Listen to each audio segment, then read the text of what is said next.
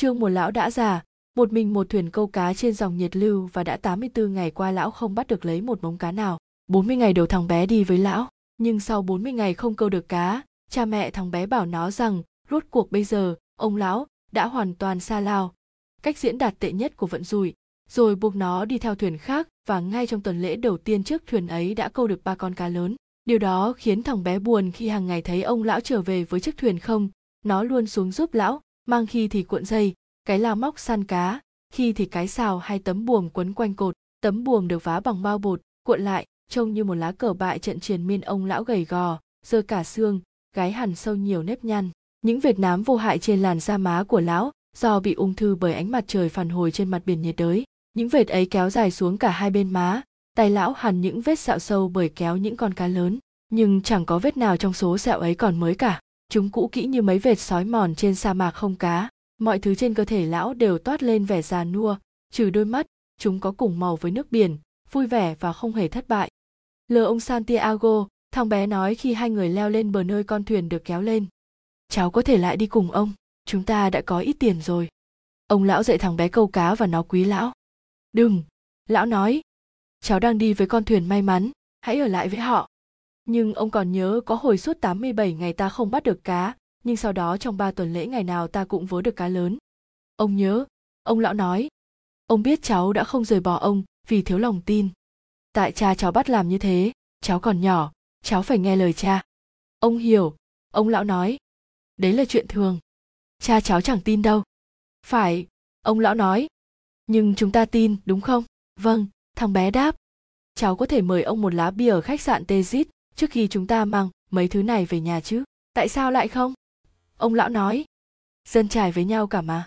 Họ ngồi ở tê dít và rất nhiều người đánh cá trêu ông lão nhưng lão không giận. Một số khác, những ngư dân lớn tuổi hơn, nhìn lão và cảm thấy buồn, nhưng họ không để lộ ra, mà chỉ từ tốn nói về dòng chảy, độ sâu buông câu, về thời tiết tốt, ổn định và về những thứ họ đã nhìn thấy. Mấy tay đánh cá thành công của ngày ấy đã trở về, xả thịt con cá kiếm của họ, sắp đầy lên hai tấm ván, mỗi người khiêng một đầu đi xuyên đến nhà để cá, đợi chiếc xe tải ướp lạnh đưa đến chợ Havana. Những người bắt được cá mập thì đưa chúng đến xưởng cá mập phía bên kia vịnh, chúng được móc treo lên bằng dòng dọc, gan bị mổ lấy, vi bị cắt, da bị lột và thịt thì được xẻ thành xúc đưa ấp muối. Khi gió đông thổi, mùi tanh nồng từ xưởng cá mập bên kia càng phả đến.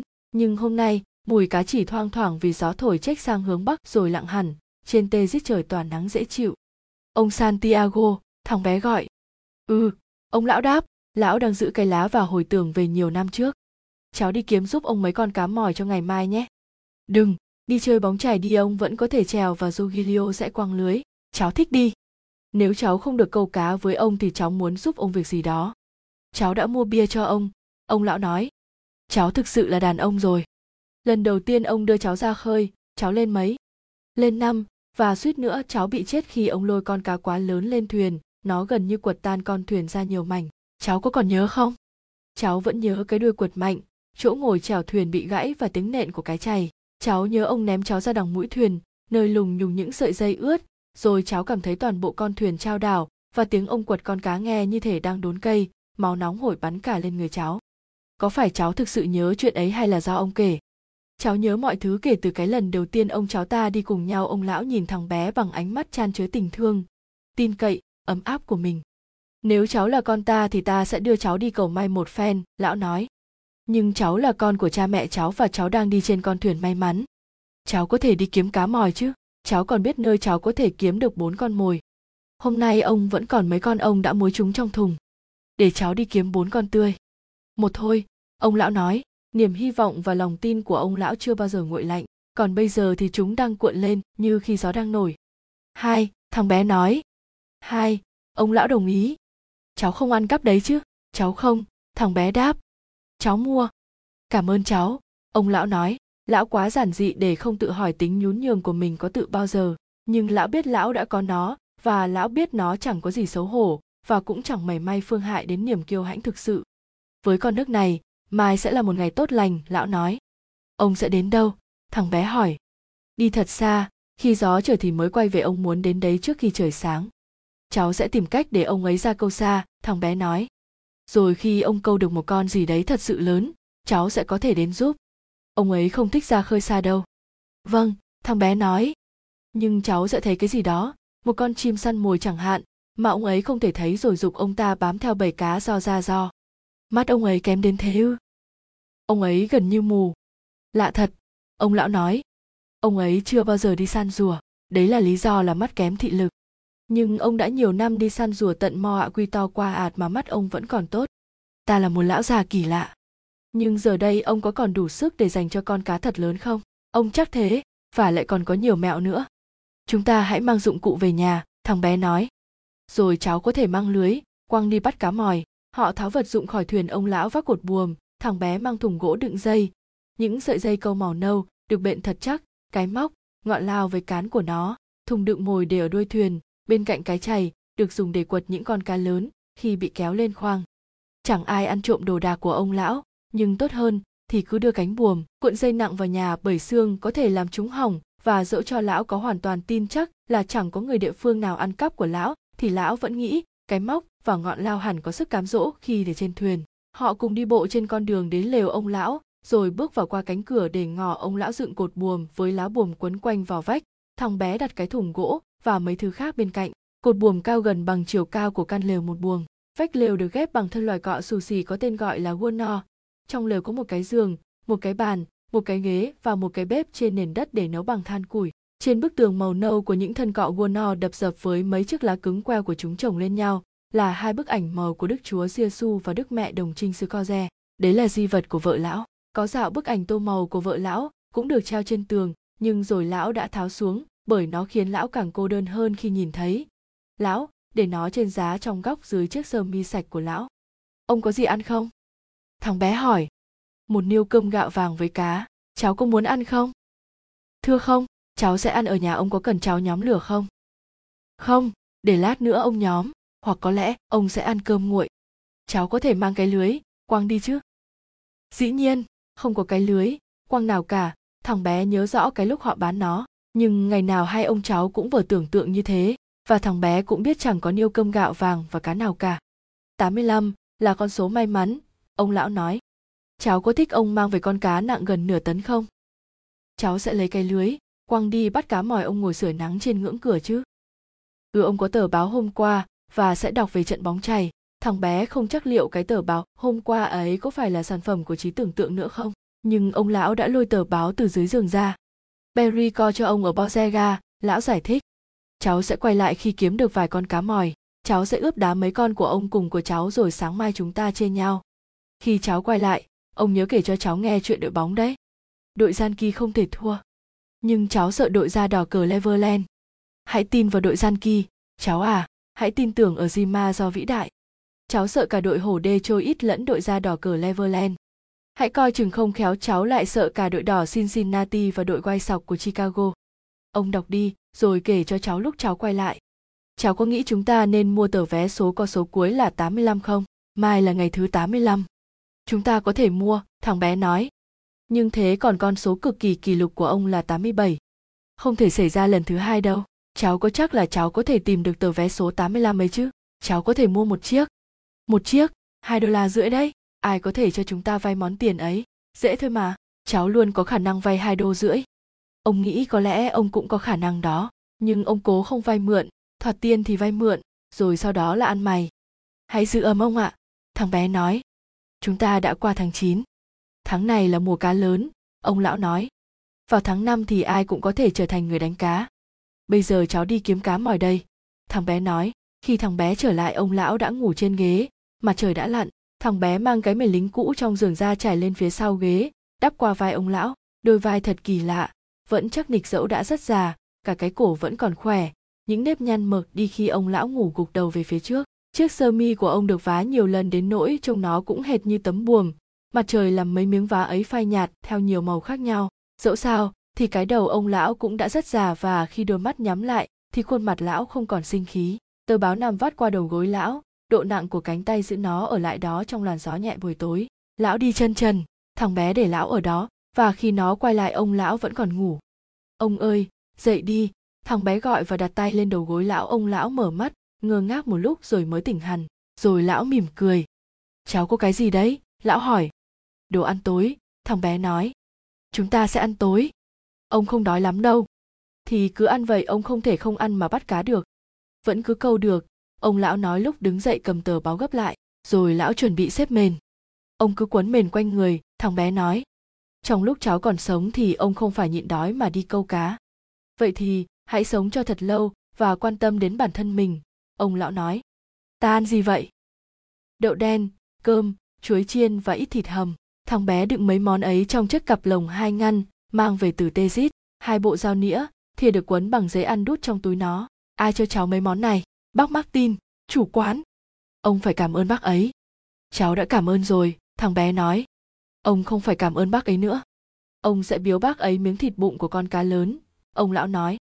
Bác ấy đã nhiều lần cho chúng ta như thế này phải không? Cháu nghĩ thế. Vậy thì ông phải biếu bác ấy cái gì quý hơn miếng thịt bụng? Bác ấy rất tử tế với chúng ta. Bác ấy gửi biếu hai chai bia. Ông thích bia lon nhất. Cháu biết, nhưng đây là bia hatu đóng chai, cháu sẽ mang trả chai cháu chu đáo quá, ông lão nói. Ta ăn chứ? Thì cháu đã mời ông mãi, thằng bé dịu dàng nói.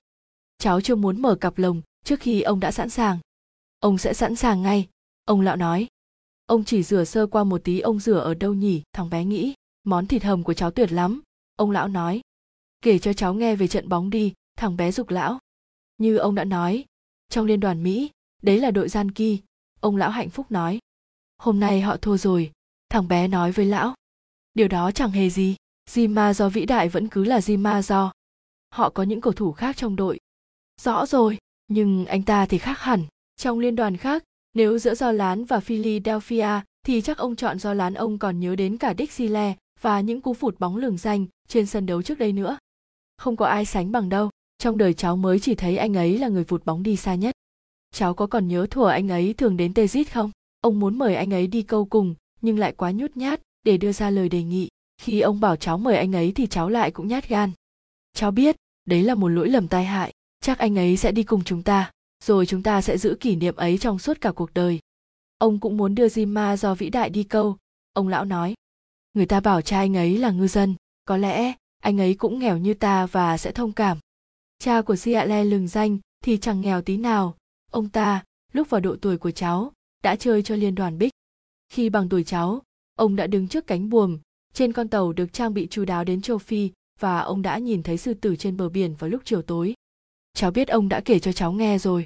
Ta nên nói chuyện về châu phi hay về bóng chày? Cháu nghĩ là bóng chày thằng bé đáp. Kể cho cháu nghe về danh thủ Yonji. Ra, nó nói do ta thay vì chỉ phát âm chữ gì. Ông già và biển cả, chương 2, tê hình thoảng vào những ngày xa xưa ấy, anh ta thường đến tê rít, nhưng khi đã rượu vào thì anh ta nóng nảy, nói năng nhát gừng và khó đăm đăm. Đầu óc anh ta dồn hết cả vào ngựa và bóng chày. Lúc nào anh ta cũng giữ danh sách ngựa trong túi áo rồi cứ sướng tên qua điện thoại. Tê ông ta là tay quản lý gia trò, thằng bé nói. Cha cháu nghĩ ông ta là người vĩ đại nhất. Bởi vì lúc nào anh ta cũng đến đây, ông lão nói. Nếu hàng năm du do che cứ đến đây thì chắc cha cháu sẽ nghĩ anh ta là tay quản lý cực khôi nhất. Thật ra, ai là ông bầu vĩ đại nhất, Luque hay Mai Gonzalez, ông nghĩ hai người ngang nhau. Còn người đánh cá tài ba nhất là ông. Không ông biết nhiều người giỏi hơn. Queva, thằng bé thốt lên. Có nhiều người đánh cá giỏi và vài người vĩ đại, nhưng ông là người duy nhất. Cảm ơn, cháu làm ông hạnh phúc ông hy vọng sẽ không có con cá nào cùng vĩ đại như thế để chứng minh rằng ông cháu ta sai sẽ chẳng có con cá nào như thế nếu ông vẫn còn khỏe như ông nói có lẽ ông không được khỏe như ông nghĩ đâu ông lão nói nhưng ông biết nhiều mẹo và có cách xử lý giờ thì ông nên ngủ đi để sáng mai khỏe khoắn. Cháu mang mấy thứ trả tê rít vậy thì tạm biệt. Sáng mai ông sẽ đến đánh thức cháu. Ông là cái đồng hồ của cháu. Thằng bé nói. Tuổi tác là đồng hồ của ông ông lão nói. Tại sao người già lại thức giấc quá sớm? Phải chăng là muốn có một ngày dài hơn? Cháu không biết, thằng bé nói. Những gì cháu biết là người trẻ, thì ngủ dậy muộn và khó. Ông nhớ, ông lão nói. Ông sẽ đánh thức cháu đúng giờ. Cháu không thích ông ta đánh thức cháu việc đó như thể cháu là kẻ bề dưới. Ông hiểu. Chúc ông ngủ ngon. Thằng bé đi ra. Họ ăn mò. Không có đèn trên bàn. Ông lão cởi quần dài, đi ngủ trong bóng tối. Lão quấn chiếc quần quanh tờ báo làm gối. Lão cuộn người trong chăn, nằm lên những tờ báo cũ trải trên rát giường. Lão ngủ ngay và mơ về châu phi. Khi lão hãy còn là một chú nhóc, với những bờ biển cát vàng, cát trắng trải dài, trắng đến nỗi làm mắt đau nhức, những mũi đất cao nhô ra biển, những ngọn núi xám đổ sộ bây giờ hàng đêm lão về lại bờ biển ấy và trong mơ lão nghe tiếng sóng gầm. Lão thấy đoàn thuyền của người bản địa đang trườn qua những con sóng. Khi ngủ, lão ngửi thấy mùi nhựa đường, mùi gỗ sồi lát bong tàu, rồi lão ngửi thấy hương vị châu phi theo làn gió đất phả tới vào buổi sáng. Thông thường khi ngửi thấy làn gió nội địa, lão thức dậy, mặc đồ, đến đánh thức thằng bé. Nhưng đêm nay, gió nội địa đến rất sớm và trong mơ, lão biết hãy còn quá sớm nên lão tiếp tục mơ để thấy những mỏm trắng xóa của những hòn đảo nhô trên biển lát sau lão mơ về những hải cảng khác những vũng tàu đậu khác của quần đảo Canada. Lão không còn mơ về bão, không còn mơ về đàn bà, về những sự kiện trọng đại, những con cá lớn, những trận đánh, những cuộc đấu sức hay vợ lão. Bây giờ lão chỉ mơ về các vùng đất, về những con sư tử trên bờ biển. Chúng nô đùa như những chú mèo con trong hoàng hôn. Lão yêu chúng như yêu thằng bé. Lão không bao giờ mơ về thằng bé. Lão chợt thức giấc, nhìn ánh trăng bên ngoài cánh cửa để ngỏ rồi rũ quần mặc vào. Lão tiểu bên lều rồi đi lên đường đánh thức thằng bé. Lão dùng mình trong bầu không khí lạnh ban mai. Nhưng lão biết lão sẽ còn run mãi cho đến lúc tay trèo làm lão ấm lên. Cánh cửa ngôi nhà thằng bé sống không khóa. Lão mở rồi khẽ đưa đôi chân trần bước vào. Thằng bé ngủ trên chiếc giường nhỏ ở phòng đầu tiên. Và ông lão, trong ánh trăng sắp lặn, có thể nhìn rõ nó. Lão nhẹ nhàng nắm lấy một bàn chân. Giữ cho đến khi thằng bé thức giấc. Quay lại nhìn lão, ông lão gật đầu. Thằng bé lấy chiếc quần dài vắt trên ghế cạnh giường mặc vào khi còn ngồi trên giường ông lão ra cửa. Thằng bé đi theo, nó đang ngái ngủ. Lão quàng tay qua vai nó và nói, ông xin lỗi. Que va? thằng bé nói. Đấy là việc mà một người đàn ông phải làm. Họ xuống đường đến lều ông lão và suốt dọc đường. Trong bóng tối, nhiều người đi chân trần, vác buồm ra thuyền. Khi hai người đến lều ông lão, thằng bé xách cái xô đựng cuộn dây. Cây lao, cây xảo móc. Còn ông lão vác cột buồm với lá buồm đã quấn lại. Ông có muốn uống cà phê không? Thằng bé hỏi chúng ta để dụng cụ xuống thuyền rồi đi uống Họ uống cà phê trong hộp đựng sữa đặt tại điểm phục vụ những người đánh cá vào sáng sớm. Ông ngủ có ngon không? Thằng bé hỏi, giờ thì nó dần tỉnh táo hơn như thể giấc ngủ hãng cứ bám giết lấy nó. Rất ngon, Manolina, ông lão đáp. Hôm nay, ông cảm thấy tự tin. Cháu cũng thế, thằng bé nói. Bây giờ cháu phải đi lấy cá mòi của ông cháu ta và số mồi tươi của ông. Tự ông ấy mang dụng cụ ông ấy chẳng hề muốn bất kỳ ai mang bất cứ thứ gì. Chúng ta thì khác, ông lão nói. Ông để cháu mang đồ nghề kể từ lúc cháu lên năm. Cháu biết điều đó thằng bé nói. Cháu sẽ về ngay ông cứ uống thêm tí nữa chúng ta có thể uống chịu ở đây. Nó đi chân không trên lớp san hô đến nhà ướp lạnh nơi mồi được giữ ở đấy ông lão chậm dại uống cà phê. Đấy là tất cả thực phẩm lão có cho một ngày và lão biết lão nên uống. Đã từ lâu ăn uống đối với lão trở nên chán ngắt và lão không bao giờ mang theo bữa trưa. Lão có một chai nước đằng mũi thuyền và đấy là tất cả lão cần trong một ngày. Lúc này thằng bé đã quay lại, mấy con cá mòi và hai miếng mồi câu được bọc trong tờ báo, hai người men theo lối mòn đến thuyền, chân dẫm lên lớp cát pha sỏi, nâng con thuyền đầy xuống nước. Chúc ông may mắn, chúc cháu may mắn, ông lão nói. Lão cha quay trèo vào cọc, nghiêng người tới trước khua mạnh mái trèo xuống nước. Trong bóng tối, lão trèo ra khỏi bến có nhiều chiếc thuyền từ các bãi khác ra khơi. Ông lão nghe tiếng mái chèo khua nước mặc dù lão không thể nhìn thấy họ bởi bây giờ mặt trăng đã khuất sau dạng đồi. Thỉnh thoảng, có tiếng ai đó nói trên thuyền, nhưng hầu hết các thuyền đều im lặng trừ tiếng mái chèo khô nước. Họ tỏa rộng sau khi ra khỏi cửa biển. Mỗi người đi đến phần đại dương nơi họ hy vọng, tìm thấy cá ông lão biết mình sẽ đi thật xa, để lại mùi đất sau lưng, trèo vào vùng hương tinh khôi của đại dương ban mai lão thấy ánh lân quang của đám rong vùng nhiệt lưu trong nước khi lão trèo qua vùng biển mà ngư dân gọi là vùng giếng lớn bởi vì độ sâu ở đấy bất thình lình tụt xuống đến 700 sải nước. Họ hàng nhà cá đều dồn tất tại đó do soi y nước dội thẳng vào bờ vách dốc của đáy đại dương, ở đấy tập trung tôm, cá mòi và thỉnh thoảng hàng đàn cá mực, sống trong những hố sâu nhất ngoi lên gần mặt nước vào ban đêm để làm mồi cho những con cá lang thang. Trong bóng tối, ông lão có thể cảm nhận bình minh đang đến và lúc trèo, lão nghe thấy những âm thanh run rẩy khi đàn cá chuồn rời mặt nước và cả tiếng lao sao phát ra từ bộ cánh cứng khi chúng lao sao trong bóng tối. Lão rất quý loài cá chuồn, bởi chúng là bạn gần gũi của lão trên đại dương. Lão thương cho lũ chim, đặc biệt là loài nhạn đen nhỏ, mong manh cứ bay và tìm kiếm mãi, nhưng hầu như chẳng tìm thấy gì lão nghĩ loài chim sống khổ hơn ta trừ mấy cái giống chim kẻ cướp và những loài to xác cành càng tại sao tạo hóa lại sinh ra cái giống chim quá xinh xẻo mỏng manh như loài nhạn biển này trong khi đại dương lại có thể quá ư nghiệt ngã. Đại dương tử tế và rất đẹp, nhưng nó có thể rất độc ác và cháo trở bất thình lình. Còn loài chim kia thì phải bay, nhào xuống săn mồi và tiếng kêu thẳng thốt. Khẽ khàng của chúng lại quá yếu ớt giữa trùng khơi. Lão luôn nghĩ về biển như la mát. Đấy là cách người ta gọi biển bằng tiếng tây ban nha khi họ yêu biển. Thỉnh thoảng những người yêu biển cũng buông lời nguyền rủa biển, nhưng họ luôn nói như thể biển là phụ nữ. Vài tay đánh cá trẻ, sử dụng phao nhựa làm phao câu và đi thuyền máy sắm được khi gan cá mập được giá, gọi biển là lmaz tức giống đực chúng nói về biển như một đối thủ, một địa điểm hay thậm chí là một kẻ thù. Nhưng ông lão thì luôn nghĩ về biển như về một phụ nữ, như cái gì đó có thể ban phát hay chối giữ ơn huệ. Và nếu biển làm điều ác độc hay tàn bạo thì, bởi lẽ lúc ấy biển không thể nào kìm giữ nổi. Mặt trăng tỏa chiếu trên biển, như thể tỏa chiếu trên cơ thể của người đàn bà, lão nghĩ. Lão buông trèo nhịp nhàng, không phải mất nhiều sức, bởi lão làm chủ tốc độ của mình và bởi đại dương bình lặng trừ đôi chỗ có dòng so y, lão đang để dòng chảy đỡ đi một phần ba công việc. Và khi trời vừa hừng sáng lão thấy mình đã đi xa hơn quãng đường lão nghĩ vào thời điểm ấy. Mình đã câu ở vùng giếng lớn suốt cả tuần nay mà chẳng bắt được mống nào hết. Lão nghĩ, hôm nay mình sẽ ra tận nơi các đàn cá bonito và abaco kiếm ăn, và có thể con cá lớn sẽ quanh quẩn đâu đấy. Trước khi trời sáng rõ, lão buông mồi và thả thuyền trôi theo dòng chảy. Một con mồi ở độ sâu 40 sải mồi thứ hai sâu tới 75 sải mồi thứ ba và thứ tư chìm sâu, hút trong làn nước xanh đến độ sâu 100 và 125 sải. Mỗi con mồi được móc ngược đầu xuống. Lưỡi câu giấu trong thân tiếng tây ban nha chỉ một loài sơ cá, buộc chặt, khâu kỹ và những phần thỏi ra của lưỡi câu, đoạn cong và mũi nhọn thì được che bằng những con cá mỏi tơi giói. Chúng bị móc xuyên qua hai mắt tạo thành nửa vòng hoa trên cuống thép. Không còn phần nào của lưỡi câu để con cá lớn có thể nhận ra ngoại trừ hương vị thơm lừng quyến rũ thằng bé cho ông lão hai con cá thu nhỏ tươi, thuộc loài abacoze lão móc chúng vào hai lưỡi câu sâu nhất, chúng nặng như thể mấy hòn trì, còn ở hai lưỡi kia, lão móc một con nục sòng lớn, màu xanh, và một con ngư bạc đã được sử dụng hôm trước, nhưng chúng vẫn còn tốt và sâu cá mỏi thơm phức giúp chúng tỏa hương hấp dẫn.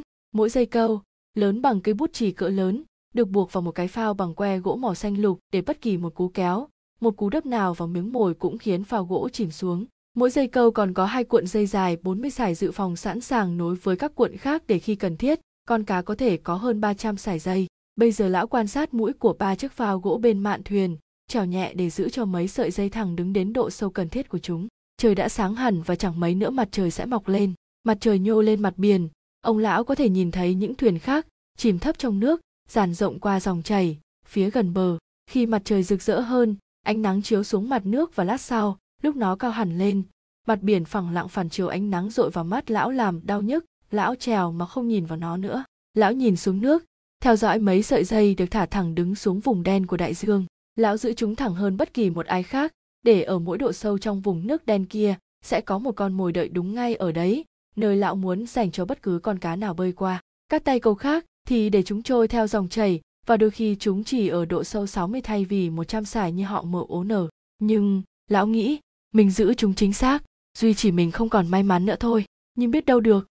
Có thể hôm nay, mỗi ngày là một ngày mới, gặp may thì tốt hơn, nhưng mình ưa sự chính xác, để khi vận may đến thì mình đã sẵn sàng. Bây giờ mặt trời đã mọc cao được hai tiếng đồng hồ nó không làm mắt lão đau nhiều khi nhìn về hướng đông nữa. Giờ đây trong tầm mắt chỉ còn lại ba bóng thuyền mạn lún sâu xuống nước và ở mãi tít phía trong bờ. Suốt cả đời bình minh làm buốt mắt ta lão nghĩ. Nhưng chúng vẫn còn tinh anh. Vào lúc chiều tối ta có thể nhìn thẳng vào nó mà không bị những đốm đen trong mắt. Buổi chiều, ánh nắng mạnh hơn, nhưng buổi sáng nó làm ta nhức nhối.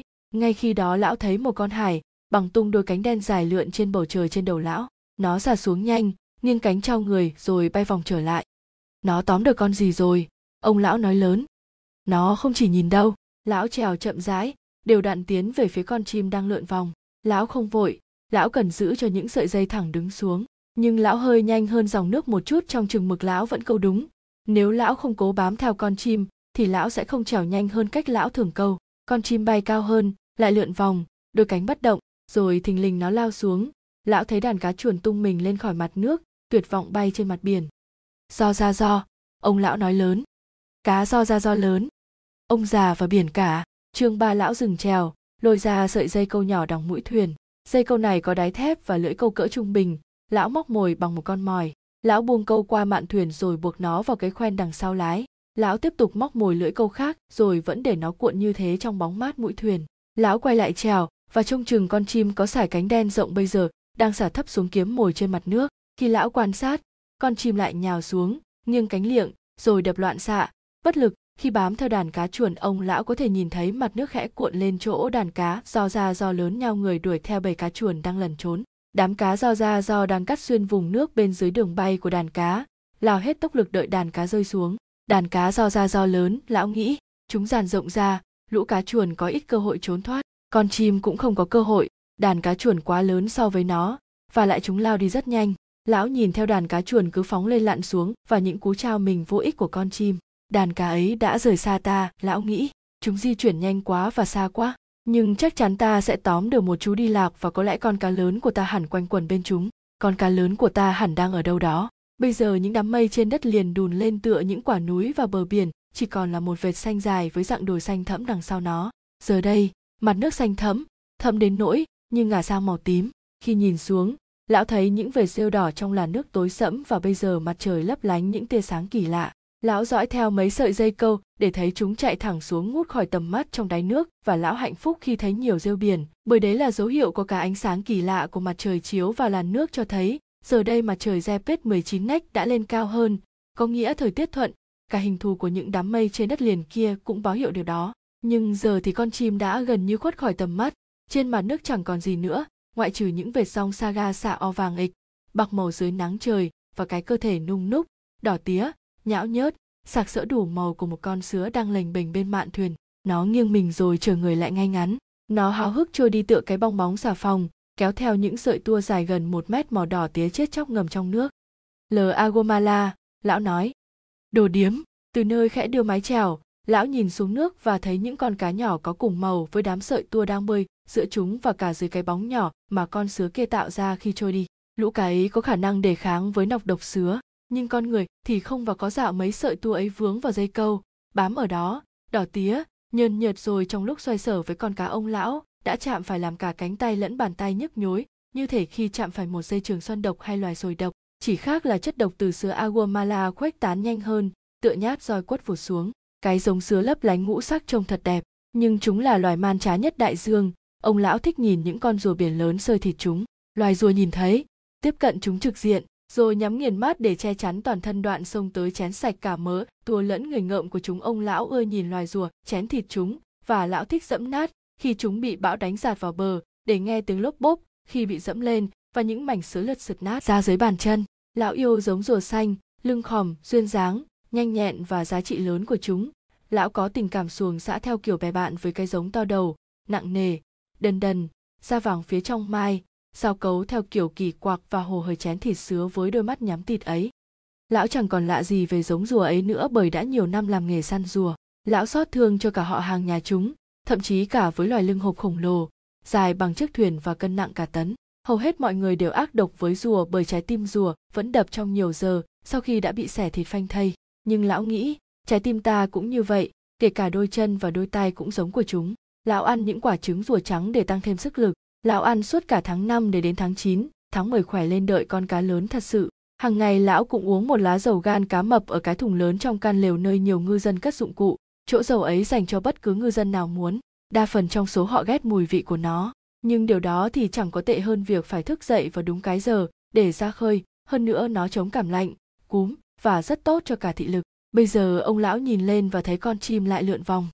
Nó tìm thấy cá lão nói lớn không có con cá chuồn nào tung mình lên mặt biển, và cũng chẳng có con cá mồi nào lượn lờ. Nhưng khi ông lão quan sát, một con cá thu nhỏ phóng lên, vặn mình, lao đầu xuống nước, con cá lấp lánh trong ánh nắng.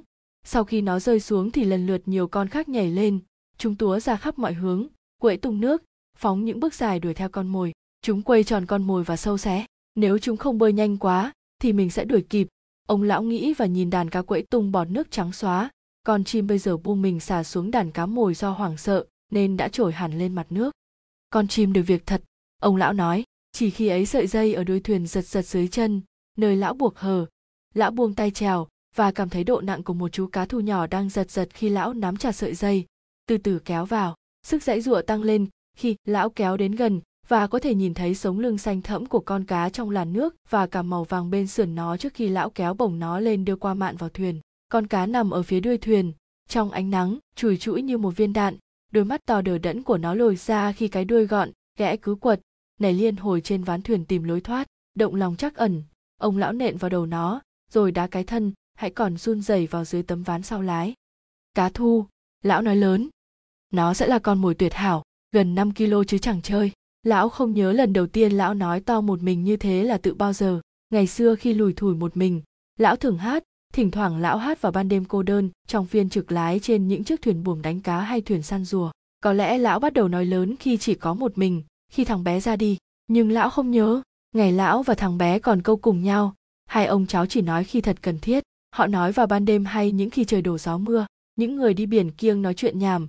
Ông lão luôn thực hiện và tôn trọng điều đó. Nhưng giờ thì lão đã nói rõ lớn ý nghĩ của mình hàng bao nhiêu lần, bởi chẳng còn ai có thể nghe thấy để bực mình nếu người khác nghe mình nói lớn thì chắc họ nghĩ mình điên mất, lão nói lớn.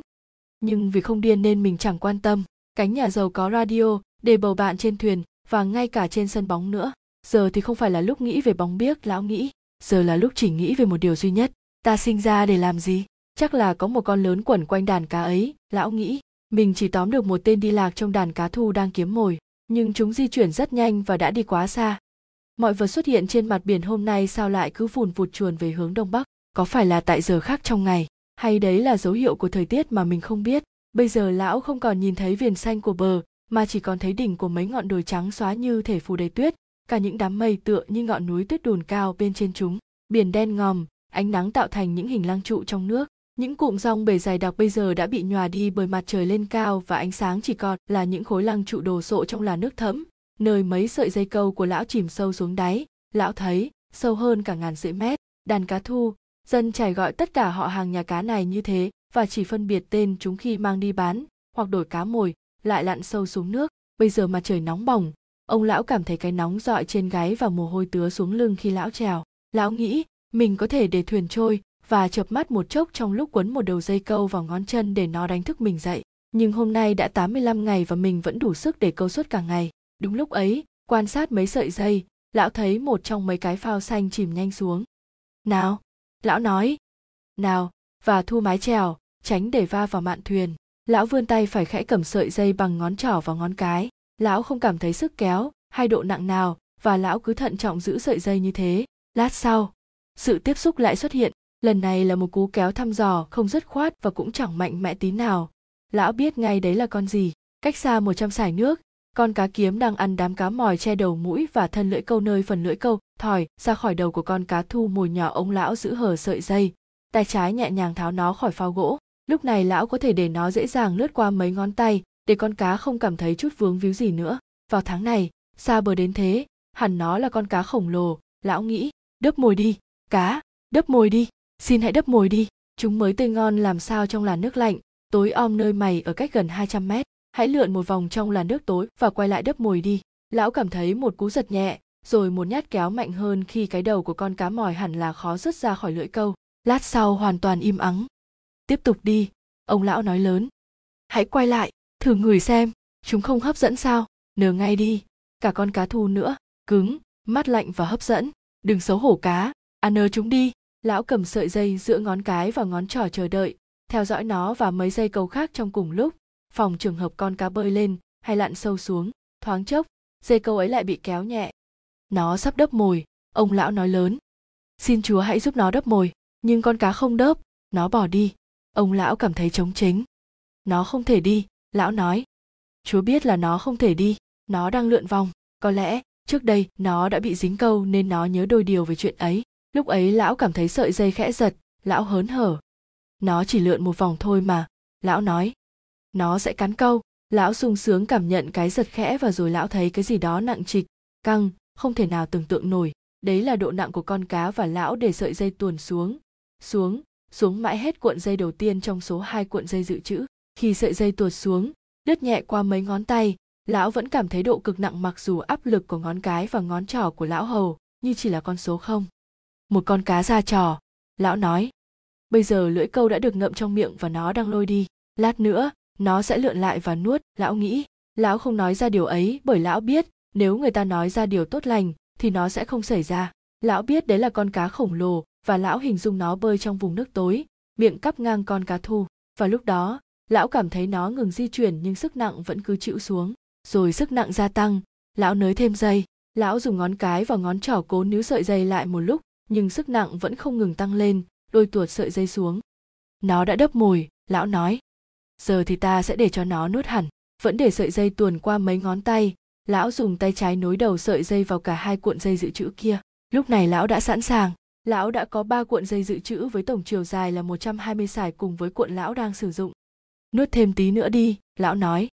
Nuốt ngay đi, nuốt làm sao để mũi lưỡi câu đâm vào tim và giết chết mày, lão nghĩ. Hãy ngoan ngoãn trồi lên để tao cắm phập mũi lao này ổn thôi. Mày sẵn sàng chưa? Đánh chén như thế là đã đủ rồi chứ. Nào, lão nói lớn và dùng cả hai tay kéo mạnh được chừng một mét dây rồi lại kéo kéo nữa, tay nọ tiếp tay kia, dồn hết sức mạnh của cánh tay và của cả cơ thể lên sợi dây. Nhưng chẳng được gì, con cá vẫn chậm rãi bơi đi và ông lão thì chẳng thể nhúc nhích nổi nó dỗ chỉ một phân. Dây câu của lão rất bền, được bện để câu cá lớn. Lão kéo căng sợi dây qua lưng cho đến lúc những giọt nước lăn ra khỏi nó. Thoáng chốc, sợi dây bắt đầu phát ra những âm thanh trầm trầm trong làn nước và lão vẫn giữ chặt, tì lên chỗ ngồi chèo thuyền ấn người ra sau và kéo. Con thuyền bắt đầu từ từ tiến về hướng tây bắc. Con cá vẫn một mực bơi đi và họ di chuyển chậm chậm trên mặt biển phẳng lặng. Những cái mồi khác vẫn còn ở dưới nước nhưng lão chẳng biết xoay sở ra sao nữa. Giá mà ta có thằng bé, ông lão nói lớn. Ta đã bị con cá kéo đi và ta là cái cọc kéo thuyền. Ta có thể buộc sợi dây lại, nhưng như thế con cá sẽ bứt đứt. Mình phải giữ sợi dây cho đến lúc sức tản lực kiệt và nới thêm dây khi nó cần. Đội ơn chúa, nó cứ bơi ngang chứ không lặn xuống mình sẽ làm gì nếu nó quyết định lặn xuống? Mình không biết. Mình sẽ làm gì nếu nó lặn xuống và chết? Mình cũng không biết. Nhưng mình sẽ làm cái gì đó? Có nhiều thứ mình có thể làm. Lão tì sợi dây vào lưng và nhìn độ nghiêng của nó trên mặt nước. Con thuyền cứ lững thững trôi về hướng tây bắc. Thế này sẽ giết nó lão nghĩ. Nó không thể cứ kéo mãi thế này. Nhưng 4 giờ sau con cá vẫn bình thản bơi ra khơi kéo theo chiếc thuyền và cả ông lão đang giữ chặt sợi dây vắt qua lưng. Ông già và biển cả chương 4, mời câu được nó vào quãng chưa lão nói. Mờ nhưng mình chưa được nhìn thấy nó. Lão đã đẩy chiếc mũ rơm sụp mạnh xuống đầu trước lúc câu được con cá. Cái mũ cứa đau chán lão. Lão cũng khát nước bèn quỳ gối xuống. Cẩn thận không làm giật sợi dây. Dán vươn người quờ tay về phía mũi thuyền lôi ra chai nước. Lão mở nắp, uống một ngụm, rồi lão tựa lưng vào mũi thuyền. Lão ngồi nghỉ trên đống cột buồm. Cố không nghĩ ngợi điều gì, ngoại trừ việc chịu đựng. Khi nhìn về phía sau, lão không còn thấy bóng dáng đất liền đâu nữa chẳng có gì khác đâu, lão nghĩ. Mình luôn có thể quay về dựa vào ánh đèn từ havana. Còn 2 giờ nữa mặt trời mới lặn và có lẽ con cá sẽ trồi lên trước lúc trời tối. Nếu chưa ngoi lên, thì có lẽ nó sẽ ngoi lên khi trăng mọc. Nếu cũng không thì chắc bình minh nó sẽ nổi lên. Mình không bị chuột rút và mình cảm thấy khỏe mạnh. Chính nó đã bị lưỡi câu móc vào miệng. Nhưng thử hỏi có con cá nào kéo được như nó? Miệng nó hẳn ngậm chặt đoạn dây thép. Mình ước mình có thể nhìn thấy nó e chi, mình có thể nhìn thấy nó dỗ chỉ một lần, để biết đối thủ của mình là ai con cá chẳng hề giảm tốc độ và đổi hướng suốt đêm ấy như lão có thể xác định bằng cách quan sát các vì sao. Trời lạnh sau lúc mặt trời lặn và mồ hôi của lão khô lạnh trên lưng, trên cánh tay và cả đôi chân già nua của lão. Lúc ban ngày, lão đã lấy cái bao tài đậy thùng đựng mồi ra trải phơi khô. Sau khi mặt trời lặn, lão cột nó quanh cổ để phủ xuống lưng và bây giờ lão cẩn thận chèn nó xuống dưới sợi dây vắt qua vai.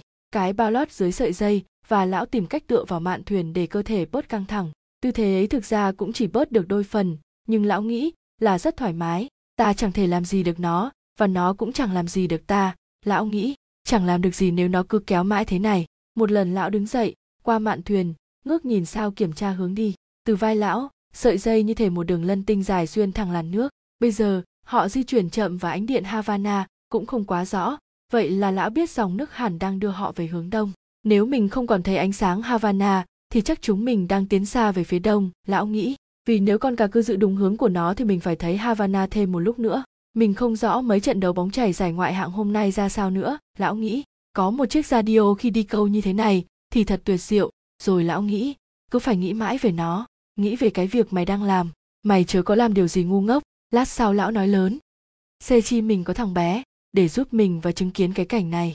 Con người ta không nên sống một mình khi tuổi đã xế bóng, lão nghĩ nhưng không thể nào tránh khỏi, mình phải nhớ ăn con thu trước lúc nó hỏng để giữ sức khỏe. Hãy nhớ, dù mày chẳng muốn ăn tí nào, mày phải ăn nó vào sáng mai. Nhớ đấy, lão tự nhủ, suốt đêm ấy, hai con cá heo bơi đến gần thuyền, lão có thể nghe tiếng chúng chở mình và thở. Lão có thể nhận biết sự khác nhau giữa tiếng thở dốc của con đực và tiếng thở dài của con cái. Chúng thật đáng yêu, lão nói. Chúng chơi đùa, nghịch ngợm và yêu nhau. Chúng là anh em của ta như đàn cá chuồn kia vậy rồi lão bắt đầu di ngại cho con cá lớn mà lão đã câu. Nó tuyệt vời, kỳ lạ và tuổi tác của nó là sao nhỉ, lão nghĩ. Chưa bao giờ mình gặp một con cá nào kiêu hùng và hành động quá đỗi kỳ lạ như nó. Có lẽ, nó cũng thừa khôn ngoan để không nhảy lên. Bởi nếu cứ phóng lên hoặc lao chạy thì nó có thể hủy hoại mình. Nhưng chắc trước kia cu cậu đã nhiều lần nếm mùi dây câu nên đã biết đây là cách chiến đấu tốt nhất. Nó không thể biết chỉ có mỗi một người duy nhất đang đương đầu với nó và cũng chẳng hay rằng đấy là một lão già nhưng cu cậu đúng là chú cá vĩ đại và sự vĩ đại ấy còn được thể hiện ở phản thịt nơi chợ. Nếu thịt nó hãy còn tươi khi được mang đến đó. Cu cậu đấp mồi hệt một trang nam tử và cái cách cu cậu kéo cũng là của đấng hào hoa. Cu cậu chống cự không một chút hoảng sợ. Ta phân vân chẳng biết nó có mưu đồ gì không hay cũng chỉ cố gỡ gạc như cái thân của ta thôi. Lão nhớ lần lão câu được một con trong cặp cá kiếm. Con được luôn để con cái ăn trước và khi bị dính câu, con cái dãy ruộng kinh hoàng, tuyệt vọng vẫy vùng thoát thân mạnh đến nỗi chẳng mấy chốc đã kiệt sức suốt thời gian đó, con đực luôn ở bên bạn, bơi qua bơi lại dưới sợi dây và lượn tròn cùng bạn trên mặt nước. Nó bơi gần đến nỗi ông lão sợ nó có thể tiện phăng sợi dây câu bằng cái đuôi có hình dáng, kích cỡ và sắc tựa lưỡi hái.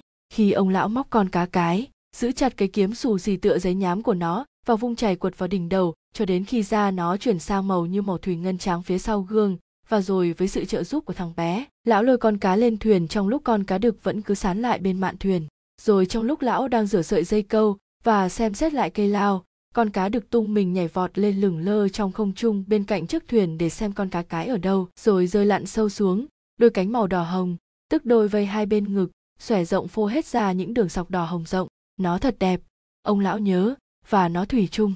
Đấy là chuyện buồn nhất mà mình từng chứng kiến qua đôi cá ấy. Ông lão nghĩ, thằng bé cũng buồn và bọn mình cầu xin nó tha thứ trước khi vội xả thịt nó. Giá mà thằng bé ở đây, lão nói lớn rồi chờ người tì vào chỗ ván uốn cong phía trước mũi thuyền và cảm nhận được sức mạnh của con cá khổng lồ qua sợi dây lão giữ vắt qua vai, đang đều đều tiến theo hướng nó lựa chọn. Một khi mình đã dở mẹo, thì việc con cá chọn một lối thoát là rất thỏa đáng. Ông lão nghĩ, sự lựa chọn của nó là ở trong vùng nước sâu thẳm, tối om, cách xa hết thảy những lưỡi câu, cạm bẫy, lừa lọc. Còn mình thì lại chọn lối đến tìm nó ở nơi cách xa với loài người, cách xa tất cả loài người trên trái đất. Bây giờ mình và nó dính chặt vào nhau kể từ buổi trưa và chẳng có ai giúp đỡ mình hoặc nó. Lẽ ra ta đừng làm ngư dân, lão nghĩ, nhưng đấy là việc ta sinh ra để làm. Ta phải nhớ kỹ là phải ăn con cá thu sau khi trời sáng. Và lúc gần sáng, có con gì đó đớp một trong mấy miếng mồi phía sau lão. Lão nghe tiếng phao gỗ gãy và sợi dây bắt đầu bị kéo xuống, qua mạn thuyền. Trong bóng tối, lão rút con dao trong vỏ ra, dồn hết trọng lực lên vai trái, ngã người cắt sợi dây vướng vào mấu gỗ ôm mép trên mạn thuyền. Rồi lão cắt đến sợi dây gần đấy và trong bóng tối lão nối đầu dây của các cuộn dự trữ lại. Lão nối rất điêu luyện chỉ với một bàn tay rồi dẫm chân lên giữ khi lão thắt chặt mối nối. Bây giờ lão đã có sáu cuộn dây dự trữ bốn cuộn từ hai cái mồi lão đã cắt bỏ và hai cuộn từ miếng mồi con cá đang tha. Tất cả đã được nối vào nhau. Khi trời sáng rõ lão nghĩ mình sẽ xem xét miếng mồi 40 sải và cũng sẽ cắt bỏ để nối những cuộn dây dự trữ. Mình sẽ bị mất 200 sải dây Catalan loại tốt, lưỡi câu và cả chỉ nữa. Số tài sản ấy có thể được bù đắp, nhưng cái gì sẽ đền bù nổi con cá này nếu mình câu được vài con cá khác và chúng sẽ làm đứt sợi dây kia. Giờ thì mình không rõ con cá đớp mồi kia thuộc loại gì. Có thể đấy là một con cá kiếm, một con mõm lớn hay một con cá mập. Mình không nhận ra, mình phải rũ bỏ nó quá nhanh. Lão nói lớn, giá như mình có thằng bé, nhưng mày không có thằng bé đâu, lão nghĩ mày chỉ có một thân một mình và tốt hơn là mày nên quay lại với sợi dây câu còn lại kia tối hay không tối thì cũng phải cắt phăng nó đi rồi nối nốt hai cuộn dây dự trữ lại lão làm như thế. Trong bóng tối, công việc quả khó khăn và một dạo con cá lồng lên kéo lão ngã sấp mặt xuống, đứt một vệt bên dưới mắt. Máu dỉ xuống má lão, nhưng nó đông lại và khô trước khi bỏ đến cằm. Lão lần về phía mũi thuyền, tựa lưng vào mạn. Lão chỉnh lại cái bao và thận trọng nhích sợi dây để nó hằn sang vùng vai khác, giữ và dùng vai neo chặt. Lão cẩn thận dò sức kéo của con cá rồi nhúng tay xuống nước xem tốc độ thuyền. Mình không rõ nó nhảy lên để làm gì, lão nghĩ đoạn dây thép đáy hẳn quét trên mỏm lưng đồ sộ của nó. Chắc chắn lưng nó không thể đau bằng lưng mình đâu. Nhưng nó không thể cứ kéo mãi con thuyền như thế được dẫu cho nó khổng lồ đến mức nào. Giờ thì mình đã dọn sạch mọi thứ vướng víu và mình lại có cả đống dây dự trữ. Con người ta chỉ cần có thế thôi. Cá này, lão sự giọng nói, tao sẽ cầm cự với mày cho đến chết. Nó cũng sẽ cầm cự với mình. Mình chắc thế. Ông lão nghĩ, rồi đợi trời sáng. Giờ đây trước khi trời sáng, không khí lạnh lẽo lão nép sát mạn thuyền tìm hơi ấm. Mình có thể chịu đựng lâu như nó, lão nghĩ. Và trong ánh bình minh, sợi dây câu kéo dài trách đâm xuống nước, con thuyền vẫn một mực thẳng tiến và khi mặt trời hé lên, tia nắng đầu tiên đậu lên vai phải lão. Nó bơi về phương bắc, ông lão nói. Dòng nước sẽ cuốn ta giạt xa về phương đông, lão nghĩ. Mình mong nó xuôi theo dòng nước. Lúc ấy chứng tỏ nó đã thấm mệt. Khi mặt trời lên cao hơn, ông lão nhận thấy con cá vẫn chưa mệt, chỉ có một dấu hiệu đáng mừng duy nhất độ chết của sợi dây cho thấy nó không còn bơi sâu nữa. Dấu hiệu ấy không thực sự có nghĩa con cá sẽ nhảy lên, nhưng nó có thể. Cầu chúa làm nó nhảy lên. Ông lão nói, mình còn đủ dây để chinh phục nó. Có lẽ, nếu ta kéo căng dây một tí thì nó sẽ bị đau và nhảy lên. Lão nghĩ, bây giờ đã ban ngày, ban mặt, nó cứ nhảy lên đi để những chiếc túi dọc theo xương sống chứa đầy không khí khiến nó không thể lặn sâu xuống chết. Lão cố kéo, nhưng sợi dây vẫn cứ căng đến mức chuẩn bị đứt tung, như từ lúc lão mới câu được con cá và khi ưỡn người ra để kéo, lão cảm nhận được sức cản ấy và biết là mình không thể dồn thêm lực vào đó. Mình không nên giật mạnh, lão nghĩ. Mỗi cú giật sẽ nới rộng thêm chỗ lưỡi câu móc vào rồi khi nhảy lên, con cá có thể tột thoát. Dẫu sao thì mặt trời đã làm mình dễ chịu hơn và lần này thì mình không phải nhìn trực diện về phía mặt trời. Những mảng rong biển màu vàng bám vào dây câu nhưng lão biết chúng chỉ làm tăng thêm sức cản, lão hài lòng. Đấy là giống rong vàng vùng nhiệt lưu, ban đêm tỏa nhiều lân tinh. Cá này lão nói, tao rất yêu và ngưỡng mộ mày, nhưng tao sẽ giết mày trước khi ngày kết thúc. Ta hãy hy vọng thế. Lão nghĩ, từ phương bắc, một con chim nhỏ bay về phía thuyền. Nó thuộc giống ale và bay rất thấp trên mặt nước ông lão, có thể nhận thấy con chim đã thấm mệt. Con chim bay đến đuôi thuyền, đậu xuống. Lát sau nó lượn vòng quanh đầu ông lão và đáp xuống sợi dây nơi nó cảm thấy thoải mái hơn. Mày bao nhiêu tuổi rồi? Ông lão hỏi con chim. Có phải đây là chuyến đi đầu tiên của mày không? Con chim nhìn lão khi lão nói nó thậm chí đã quá mệt để kiểm tra sợi dây và khi đôi chân mảnh mai đắp nhanh trên sợi dây, con chim lảo đảo. Nó chắc đấy, lão bảo con chim. Nó chắc lắm, sau một đêm lặng gió lẽ ra mày chưa mệt mới phải, loài chim nào sắp đến đây? Đám diều hâu, lão nghĩ, sẽ ra khơi săn chúng. Nhưng lão không nói điều ấy với con chim bởi làm sao mà nó có thể hiểu được lão và đâu có thể lập tức hiểu ngay được lũ diều hâu. Cứ nghỉ ngơi thoải mái đi, chú chim nhỏ, lão nói. Rồi bay vào bờ tận hưởng vận may như bất kỳ con người, con chim hay con cá nào. Con chim khuyến khích lão nói chuyện bởi suốt đêm lưng lão đã tê cứng, còn bây giờ thì thực sự nhức nhối. Hãy ở lại nhà ta nếu chú mày muốn, chim mà, lão nói. Ta lấy làm tiếc là không thể dương buồm nương theo làn gió nhẹ đang thổi đưa chú mày vào đất liền, bởi ta đang bận tiếp một người bạn. Đúng lúc ấy, bất thình lình con cá giật mạnh, kéo lão ngã sấp xuống mũi thuyền và suýt lôi lão xuống biển nếu lão không gồng hết sức níu giữ và nới thêm dây con chim bay vụt lên khi sợi dây giật mạnh và ông lão thậm chí cũng không nhìn thấy nó bay đi. Lão thận trọng đưa tay phải sờ sợi dây và thấy bàn tay mình đang chảy máu. Đúng là có cái gì đó làm đau nó, lão nói lớn, và kéo dây lại để xem có thể lay chuyển được con cá không. Nhưng khi giáng đến điểm căng nhất thì lão đành giữ chặt và quay lại chống đỡ sức kéo của sợi dây. Giờ thì mày sắp nếm mùi rồi đấy. Cá à lão nói. Phải lạy chúa, cả tao cũng vậy lúc này lão nhìn quanh tìm con chim bởi lẽ lão muốn có nó làm bè bạn. Con chim đã bay đi. Mày không chịu ở lâu với tao rồi, lão nghĩ. Nhưng suốt đoạn đường vào bờ mày sẽ chịu gian nan hơn đấy. Làm sao mà mình lại để con cá cắt đứt tay bằng cú quẫy chớp nhoáng ấy? Hẳn mình đang hóa ngu đần rồi. Hay có lẽ tại mình mải nhìn con chim và nghĩ về nó. Giờ đây mình sẽ tập trung vào việc của mình và lát nữa mình phải ăn con thu để không bị đuối sức. Mình ước thằng bé ở đây và có một ít muối, lão nói lớn. Chuyển sợi dây nặng trĩu sang vai trái và cẩn thận quỳ xuống. Lão rửa bàn tay trong đại dương, rồi ngâm trứng hơn một phút. Mắt nhìn những vệt máu loang ra và sự di chuyển đều đều của mặt nước táp vào tay khi con thuyền trôi đi. Nó đã chậm lắm rồi. Lão nói ông lão hẳn thích ngâm tay trong nước mặn thêm lát nữa, nhưng lão sợ con cá lại, thình lình quẫy. Lão đứng dậy, gượng giữ thăng bằng và đưa bàn tay ra đón ánh nắng. Chỉ một cú dãy nảy lên là đã cắt đứt thịt da lão, mà nó lại nhằm đúng cái phần hoạt động của bàn tay. Lão biết lão cần đôi tay cho đến khi trận đấu này kết thúc và lão lại càng không muốn bị cớ đứt trước khi trận đấu bắt đầu. Nào, lão nói khi bàn tay đã khô. Mình phải ăn con thu nhỏ, mình có thể lấy cái móc khiểu nó ra và cứ ngồi đây ăn cho thoải mái. Lão quỳ xuống, tìm con thu dưới đuôi thuyền, dùng cái móc gỡ nó ra khỏi đống dây dợ, kéo về phía mình, vẫn giữ sợi dây bên vai trái, dồn lực lên bàn tay trái và cánh tay. Lão gỡ con cá thu ra khỏi cái móc và đặt cái móc về vị trí cũ. Lão tỉ đầu gối lên con cá, cắt dọc những miếng thịt đỏ thẫm từ sau đầu đến đuôi thịt cá được rạch theo hình chữ v, lão tiếp tục xẻ từ sống lưng xuống rìa vùng bụng. Khi cắt được sáu lát, lão trải chúng ra trên tấm gỗ đằng mũi thuyền, chùi con dao vào quần, nhấc cái đuôi kéo theo cả phần còn lại của con cá quẳng ra ngoài thuyền. Mình không chắc là có thể ăn hết cả miếng cá, lão nói, rồi đưa dao cắt đôi một khúc thịt. Lão cảm thấy sợi dây vẫn kéo mạnh đều vào bàn tay trái của lão đã bị chuột rút. Lão bực bội nhìn bàn tay quắp chặt lấy sợi dây câu nặng. Tay tiếc quái quỷ gì mày? Lão nói. Ông già và biển cả chương năm nếu muốn, thì mày cứ co quắp đi, biến thành cái vuốt ấy, cũng sẽ chẳng làm mày tốt lành hơn gì đâu.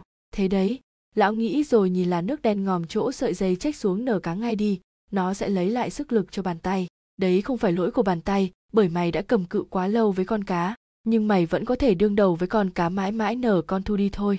Lão nhặt một miếng, đút vào miệng, từ từ nhai, cũng chẳng đến nỗi nào.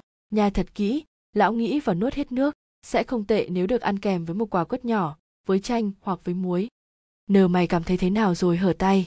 Lão hỏi bàn tay bị chuột rút cứng đến mức gần như là bàn tay của cái xác chết lạnh ngắt.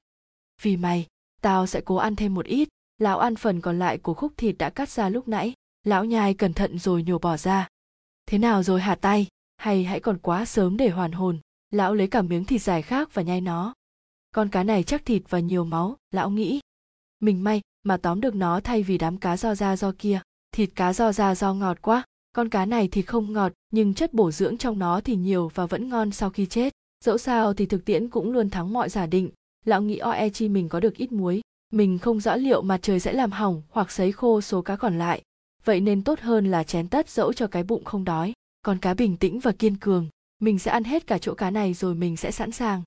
Hãy kiên nhẫn, tai à lão nói. Tao làm điều này vì mày đấy giá mà ta có thể cho con cá ăn, lão nghĩ, nó là người anh em của ta, nhưng ta phải giết nó và giữ gìn sức khỏe để làm điều đó. Từ tốn và tỉ mẩn, lão ăn hết sạch những miếng cá hình chữ v. Lão đứng dậy, chùi tay vào quần. Nào, lão nói, tay này, mày có thể buông sợi dây ra được rồi đó.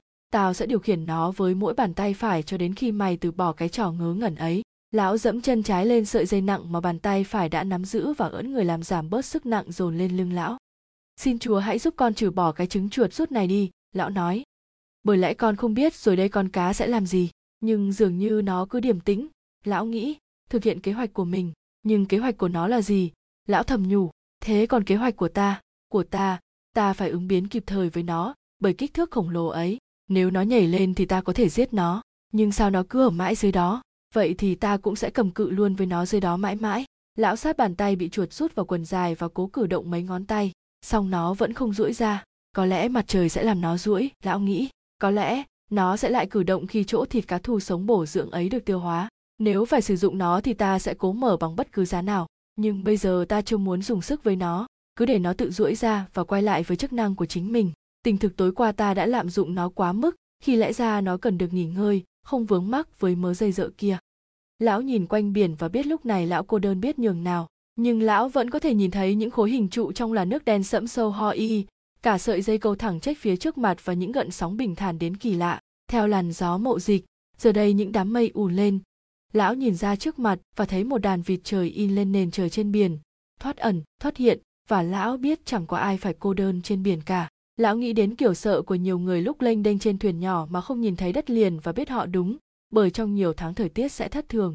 Bây giờ họ đang ở vào những tháng cuồng phong song những khi không có bão thì thời tiết trong những tháng cuồng phong lại tốt nhất trong năm. Nếu có bão thì khi đi biển người ta sẽ luôn thấy dấu hiệu của nó trên bầu trời từ vài hôm trước. Nhưng những người ở trên bờ thì không thấy bởi họ chẳng biết quan sát để làm gì lão nghĩ. Đất liền rõ là khác hẳn hình dáng những đám mây ấy mà. Nhưng bây giờ thì chưa có bão. Lão nhìn lên bầu trời và thấy những đám mây trắng xếp lên nhau tựa chồng bánh kem ngon lành. Còn bên trên là những quầng mây mỏng nhẹ tinh trên bầu trời tháng 9 sâu thẳm. Gió nhẹ, lão nói.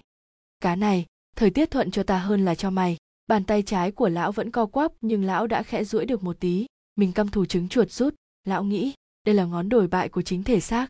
Thật là nhục nhã khi trước mặt người khác mà lại ỉa chảy hay nôn mửa do ngộ độc thức ăn. Nhưng trò chuột rút, lão nghĩ, rõ đúng là một ca lam re, lại đặc biệt nhục nhã khi xảy ra với kẻ một thân một mình.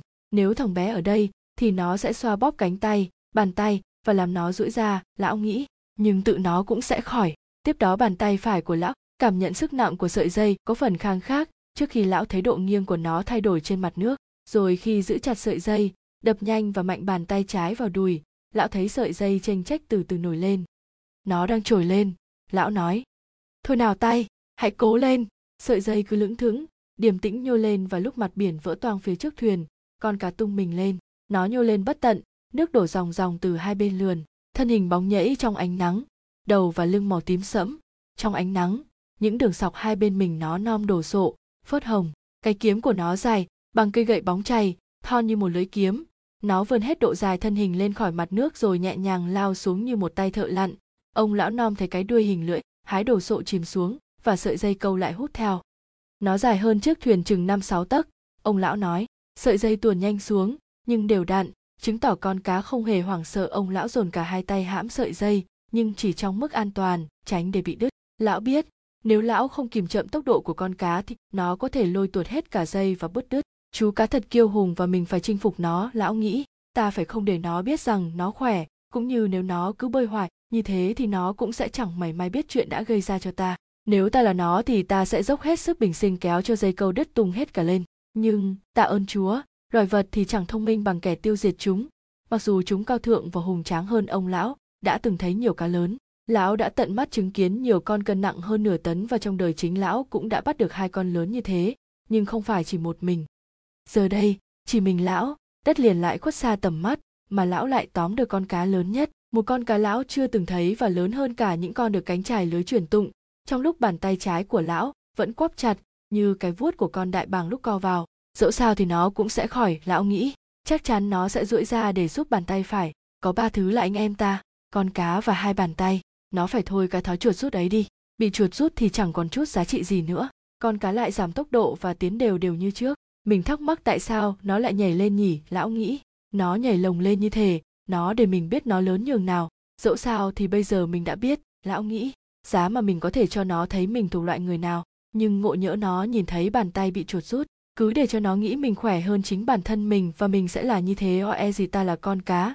Lão nghĩ với mọi phẩm chất nó có chỉ trừ khát vọng và trí tuệ của ta, lão lựa chiều tượng người thoải mái hơn vào mạn thuyền, dán sức chịu đựng trọng lực dồn tới khi con cá bình thản bơi va, con thuyền chậm chậm trôi trên làn nước thẫm.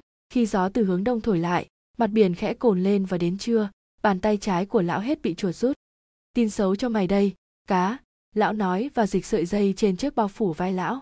Đã chọn được tư thế thoải mái, nhưng lão vẫn thấy đau nhức dẫu cho lão chẳng bận tâm đến cơn đau ấy tí nào. Mình vô thần lão nói nhưng mình sẽ đọc 10 lần bài kinh lạy cha và 10 lần bài kinh mừng Đức Mẹ để mình có thể bắt được con cá này và mình hứa mình sẽ hành hương đến nhà thờ Đức Mẹ Đồng Trinh xứ Co Re nếu mình bắt được nó. Mình xin hứa như thế. Lão bắt đầu máy móc đọc kinh. Đôi chỗ, do quá mệt nên lão không thể nhớ bài kinh, rồi tiếp đó lão đọc nhanh đến nỗi bài kinh như động ùa ra. Kinh mừng Đức Mẹ dễ đọc hơn kinh lạy cha, lão nghĩ. Kính Đức Mẹ Maria ơn sâu, Đức Chúa Trời ở cùng bà, bà có phước lạ hơn mọi phụ nữ và Giêsu cùng bà gồm nhiều phước lạ.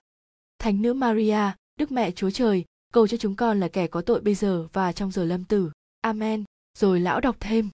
Đức Mẹ Đồng Trinh đầy phép lạ, cầu cho con cá này chết đi, dẫu cho nó có là chú cá siêu phàm.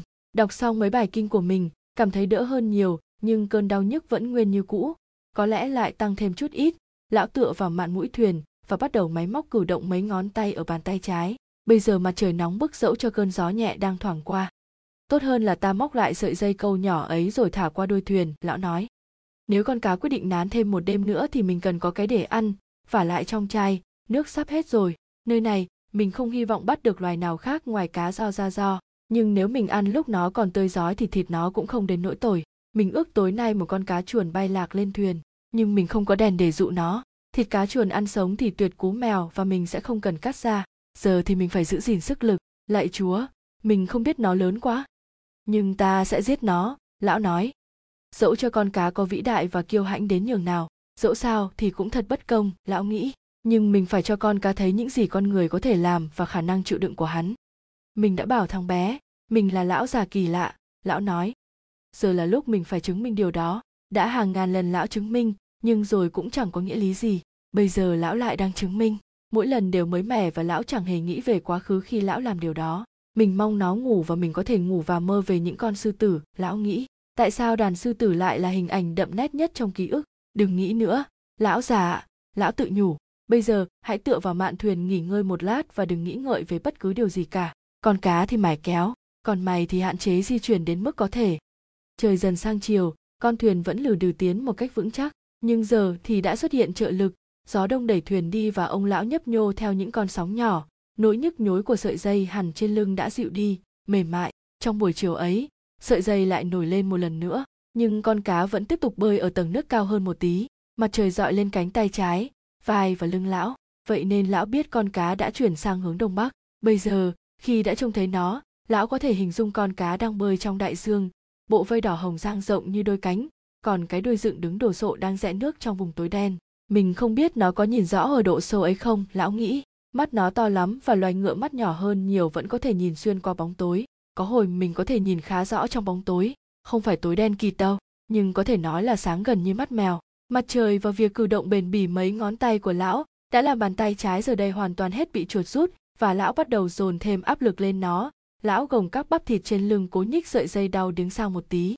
Cá này, nếu mày không mỏi mệt, lão nói lớn thì mày quả thật đúng là dị thường lúc này lão cảm thấy rất mệt lão biết bóng tối sắp ập đến và lão cố nghĩ sang chuyện khác lão nghĩ về liên đoàn bích mà lão gọi là g liga và lão biết đội gian kỳ của New Áo đang đấu với đội Tize của Detroit. Bây giờ đã sang ngày thứ hai mà mình không biết kết quả các trận đấu, lão nghĩ. Nhưng mình phải tin tưởng và phải xứng đáng với tài danh Zima do vĩ đại.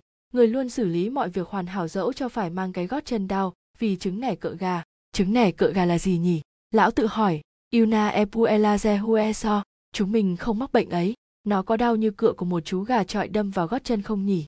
Mình không nghĩ mình có thể chịu đựng được điều ấy hay việc mất một mắt, hai mắt mà vẫn tiếp tục chiến đấu theo kiểu của đám gà trọi bên cạnh giống chim và loài thú vĩ đại thì con người chẳng thấm tháp gì nhiều vậy nên mình thích làm con cá ở dưới kia lội trong vùng tối đen của đại dương miễn là đừng gặp lũ cá mập lão nói lớn nếu cá mập đến cầu chúa hãy rủ lòng thương lấy con cá và cả con nữa mày có chắc gì mà do vĩ đại sẽ cầm cự với một con cá lâu như tao đã cầm cự với chú cá này không?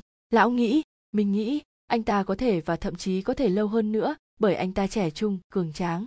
Cha anh ta cũng là dân trải lưới nhưng cái trứng nẻ cựa gà có làm anh ta đau nhiều không nhỉ? Ta không biết. Lão nói lớn. Ta không bao giờ mắc cái trứng ấy. Ông già và biển cả. Chương 6, khi mặt trời lặn lão hồi tưởng để tự củng cố thêm niềm tin về cái hôm ở quán rượu tại Casablanca khi lão chơi vật tay với anh chàng da đen lực lưỡng quê ở Enfuego, người được xem là khỏe nhất ở cảng ấy. Hai người đấu suốt một ngày và một đêm, khuỷu tay đặt trong vòng phấn trên bàn, cánh tay dựng thẳng, hai bàn tay nắm chặt lấy nhau. Người nào cũng cố vật tay của đối thủ xuống bàn.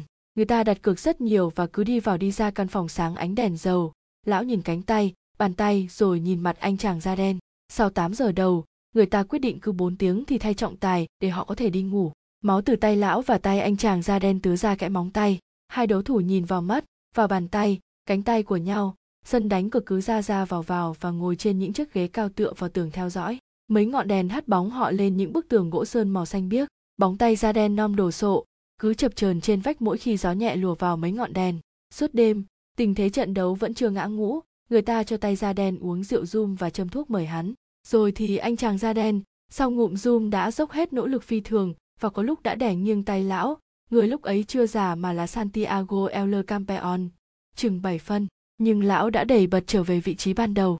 Lúc đó lão chắc là lão sẽ thắng tay da đen, một vận động viên điền kinh cử khôi, sung sức.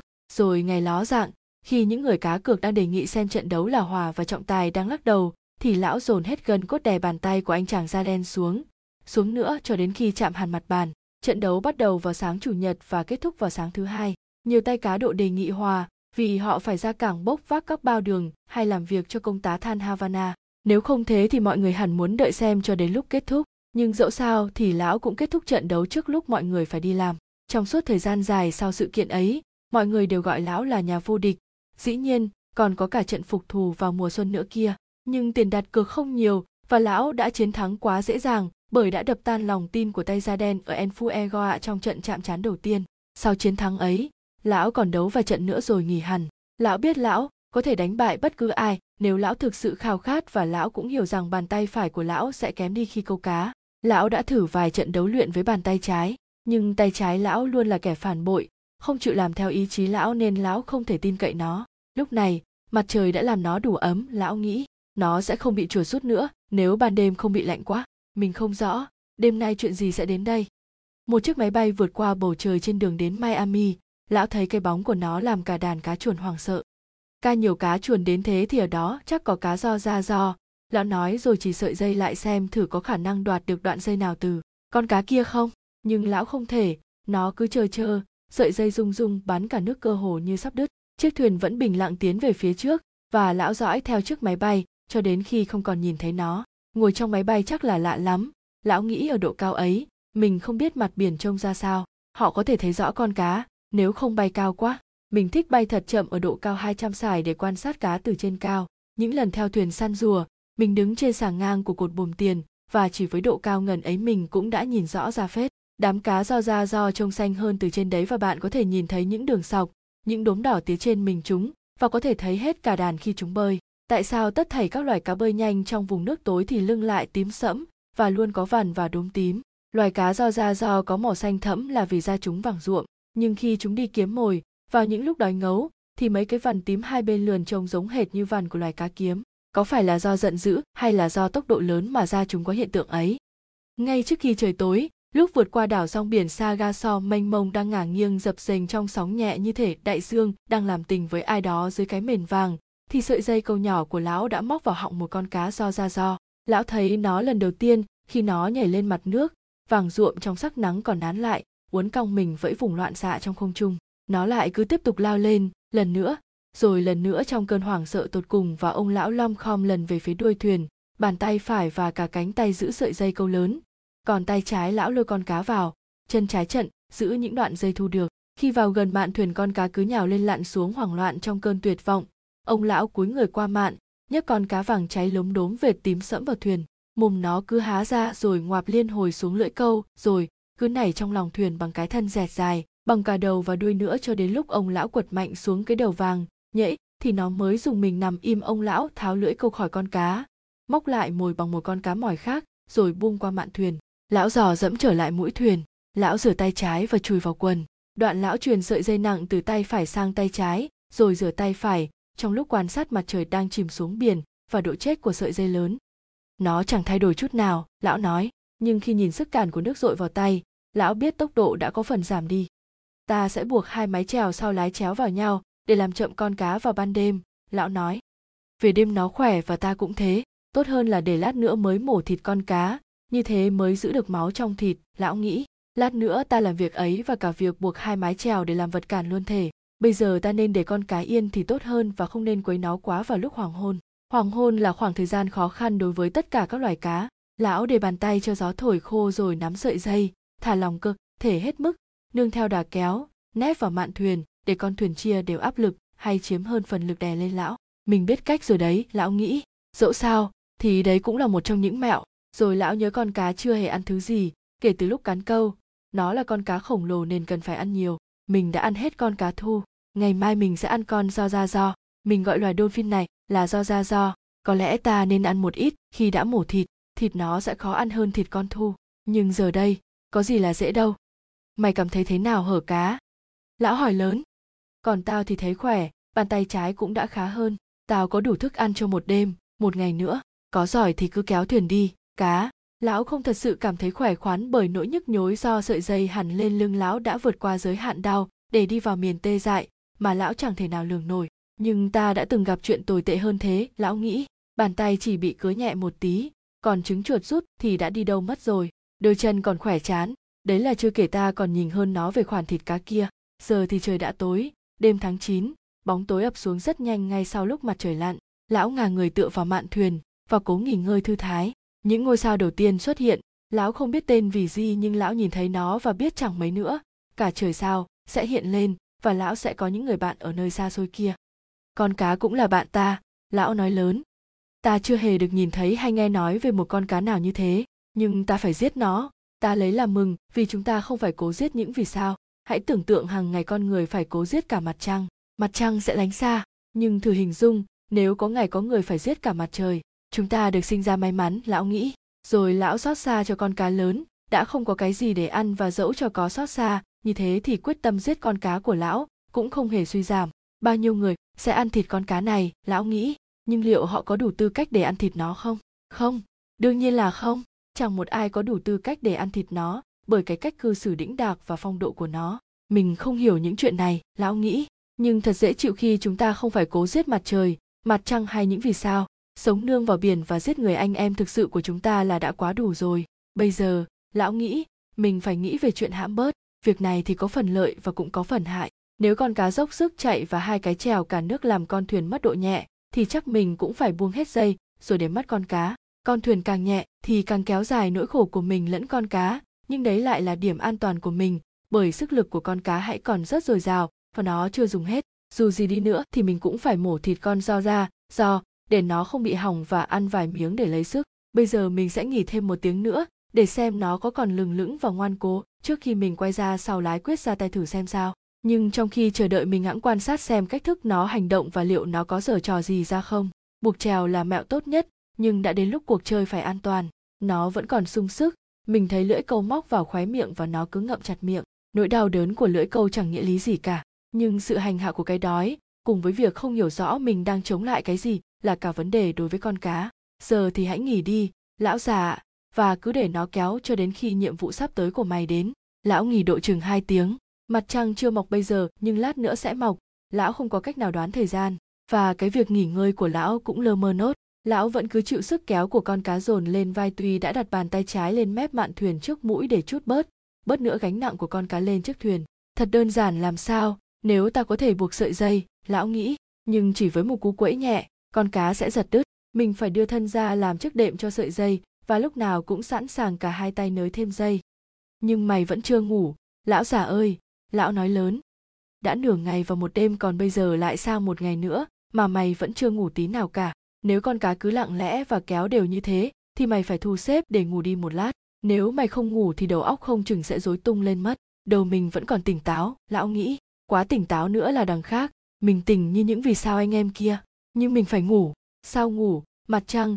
Mặt trời ngủ và ngay cả đại dương đôi khi cũng ngủ vào những hôm nào đó khi dòng hải lưu ngừng trôi và mặt nước phẳng lặng. Nhưng hãy nhớ chập mắt, lão nghĩ. Cố ngủ đi và hãy nghĩ ra một cái gì đó đơn giản, nhưng bảo đảm về mấy sợi dây câu. Bây giờ hãy lùi lại mổ thịt con cá do ra do kia. Nếu mày phải ngủ, thì chớ có liều mạng buộc trèo làm vật cản. Ta có thể chịu đựng mà không cần ngủ, lão tự nhủ. Nhưng như thế thì thật là quá nguy hiểm. Lão bắt đầu dò dẫm bò về phía đuôi thuyền, thận trọng không làm giật sợi dây. Có lẽ, nó cũng đang lơ mơ ngủ. Lão nghĩ, nhưng mình không muốn nó được nghỉ ngơi. Nó phải kéo cho đến khi chết.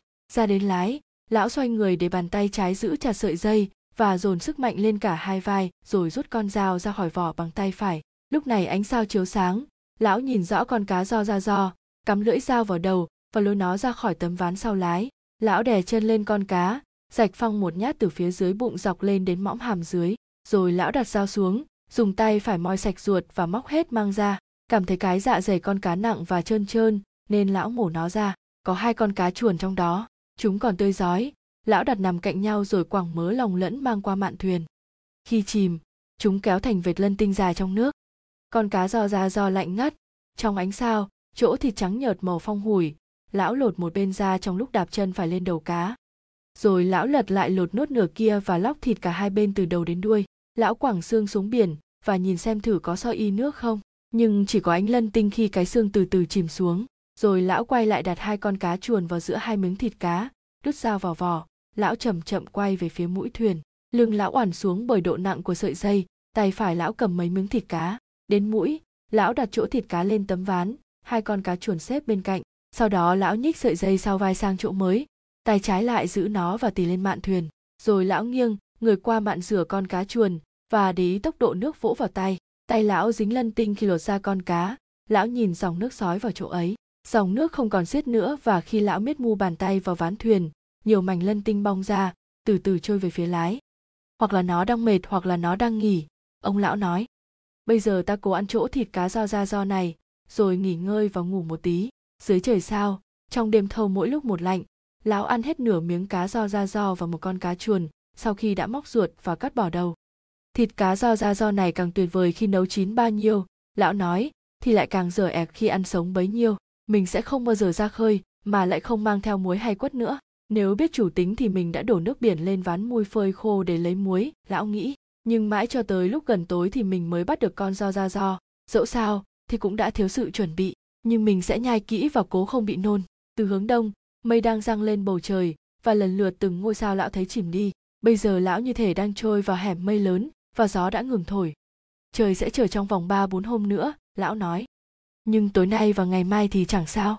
Bây giờ, trong lúc con cá đang bơi bình tĩnh, đều đặn thì hãy quên mọi chuyện và cố ngủ đi, lão già ông già và biển cả. Chương 7, bàn tay phải nắm chặt sợi dây. Đùi lão kẹp lấy bàn tay khi lão dồn hết sức nặng tựa vào mạn thuyền. Rồi lão đẩy sợi dây trên lưng xuống thấp một tí và quàng tay trái qua giữ lấy. Tay phải của mình có thể giữ chắc sợi dây cho đến khi nó còn nắm chặt lão nghĩ. Nếu trong lúc ngủ nó buông sợi dây ra thì tay trái sẽ đánh thức mình dậy tay phải sẽ chịu khổ đấy. Nhưng nó đã quen chịu đựng rồi. Dẫu cho mình có ngủ 20 phút hay nửa tiếng thì nó cũng không sao. Nằm quắp người tới trước dồn hết trọng lượng cơ thể đè lên sợi dây, lên bàn tay phải, lão chìm vào giấc ngủ. Lão không mơ về sư tử. Thay vào đó là đàn cá heo đông như kiến cỏ, trải dài 8 đến 10 dặm. Đấy là mùa chúng giao phối, nhảy lên và rơi xuống đúng điểm nhảy trên mặt nước. Rồi lão mơ, lão đang ở làng, đang trên giường, gió bấc thổi làm lão lạnh cóng cánh tay phải của lão tê buốt vì lão đã gối đầu lên thay gối. Sau đó lão bắt đầu mơ về bãi cát dài vàng rực. Lão thấy con sư tử đầu tiên bước ra trong bóng tối chập choạng rồi tiếp đó là những con khác. Còn lão thì tựa lên mạn con tàu đang thả neo trong làn gió nhẹ, buổi tối từ đất liền thổi đến. Lão cứ đợi xem thử còn có thêm con nào nữa không. Lão hạnh phúc trăng mọc đã lâu, mà lão vẫn ngủ vùi. Con cá vẫn lưỡng thững kéo. Còn con thuyền thì chui vào đường hầm mây. Lão choàng tỉnh bởi cú đập từ nắm tay phải va vào mặt, sợi dây bỏng rát trong lòng bàn tay phải. Lão không có cảm giác về bàn tay trái, nhưng đã dồn hết sức lên tay phải, hãm sợi dây khi bị kéo đi cuối cùng tay trái lão cũng đã tìm thấy sợi dây. Lão ẩn người ra giữ và bây giờ lưng và bàn tay trái lão bị sợi dây làm bỏng rát. Độ căng dồn lên bàn tay trái. Cắt nát nó. Lão nhìn lại mấy cuộn dây và thấy nó nhẹ nhàng tuôn ra. Bê đúng lúc ấy, con cá nhảy lên, xé toang một mảng đại dương, rồi rơi ầm xuống. Nó cứ tiếp tục nhảy. Con thuyền lao đi vùn vụt mặc dù dây vẫn không ngừng tuôn ra. Ông lão cứ tiến đến điểm sắp đứt, làm trùng xuống, rồi cứ lặp đi lặp lại rốt cuộc lão bị kéo sập xuống mũi thuyền, mặt đập vào chỗ thịt cá do ra do và nằm bất động. Đây là những gì ta chờ đợi, lão nghĩ. Vậy thì ta hãy nhận ngay đi.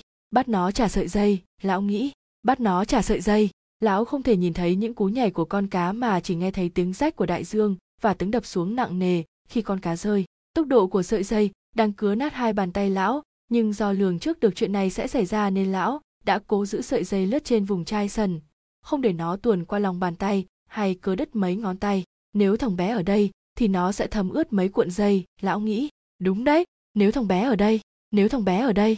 Sợi dây cứ tuồn tuồn tuồn ra mãi, nhưng giờ thì nó chậm dần và lão chỉ để con cá nhích nhích dần từng tí một. Lúc này lão đã ngẩng đầu lên khỏi tấm ván và miếng cá mà lão đã đập má vào. Lão quỳ gối rồi từ từ đứng lên. Lão đang tiếp tục nới thêm dây, nhưng luôn giữ cho chậm hơn. Lão lần lại nơi lão có thể đưa chân sờ được cuộn dây mà mắt lão không nhìn thấy vẫn còn nhiều dây và bây giờ con cá phải đeo thêm cái gánh nặng của cả số dây vừa mới bị kéo chìm xuống nước. Phải đấy, lão nghĩ, đến giờ nó đã nhảy hơn 12 lần và đã lùa đầy không khí vào những chiếc túi dọc lưng nó. Nó không thể lặn xuống sâu, mà chết ở nơi mình không thể kéo lên. Chốc nữa, nó sẽ bắt đầu lượn vòng và lúc ấy mình sẽ ra tay.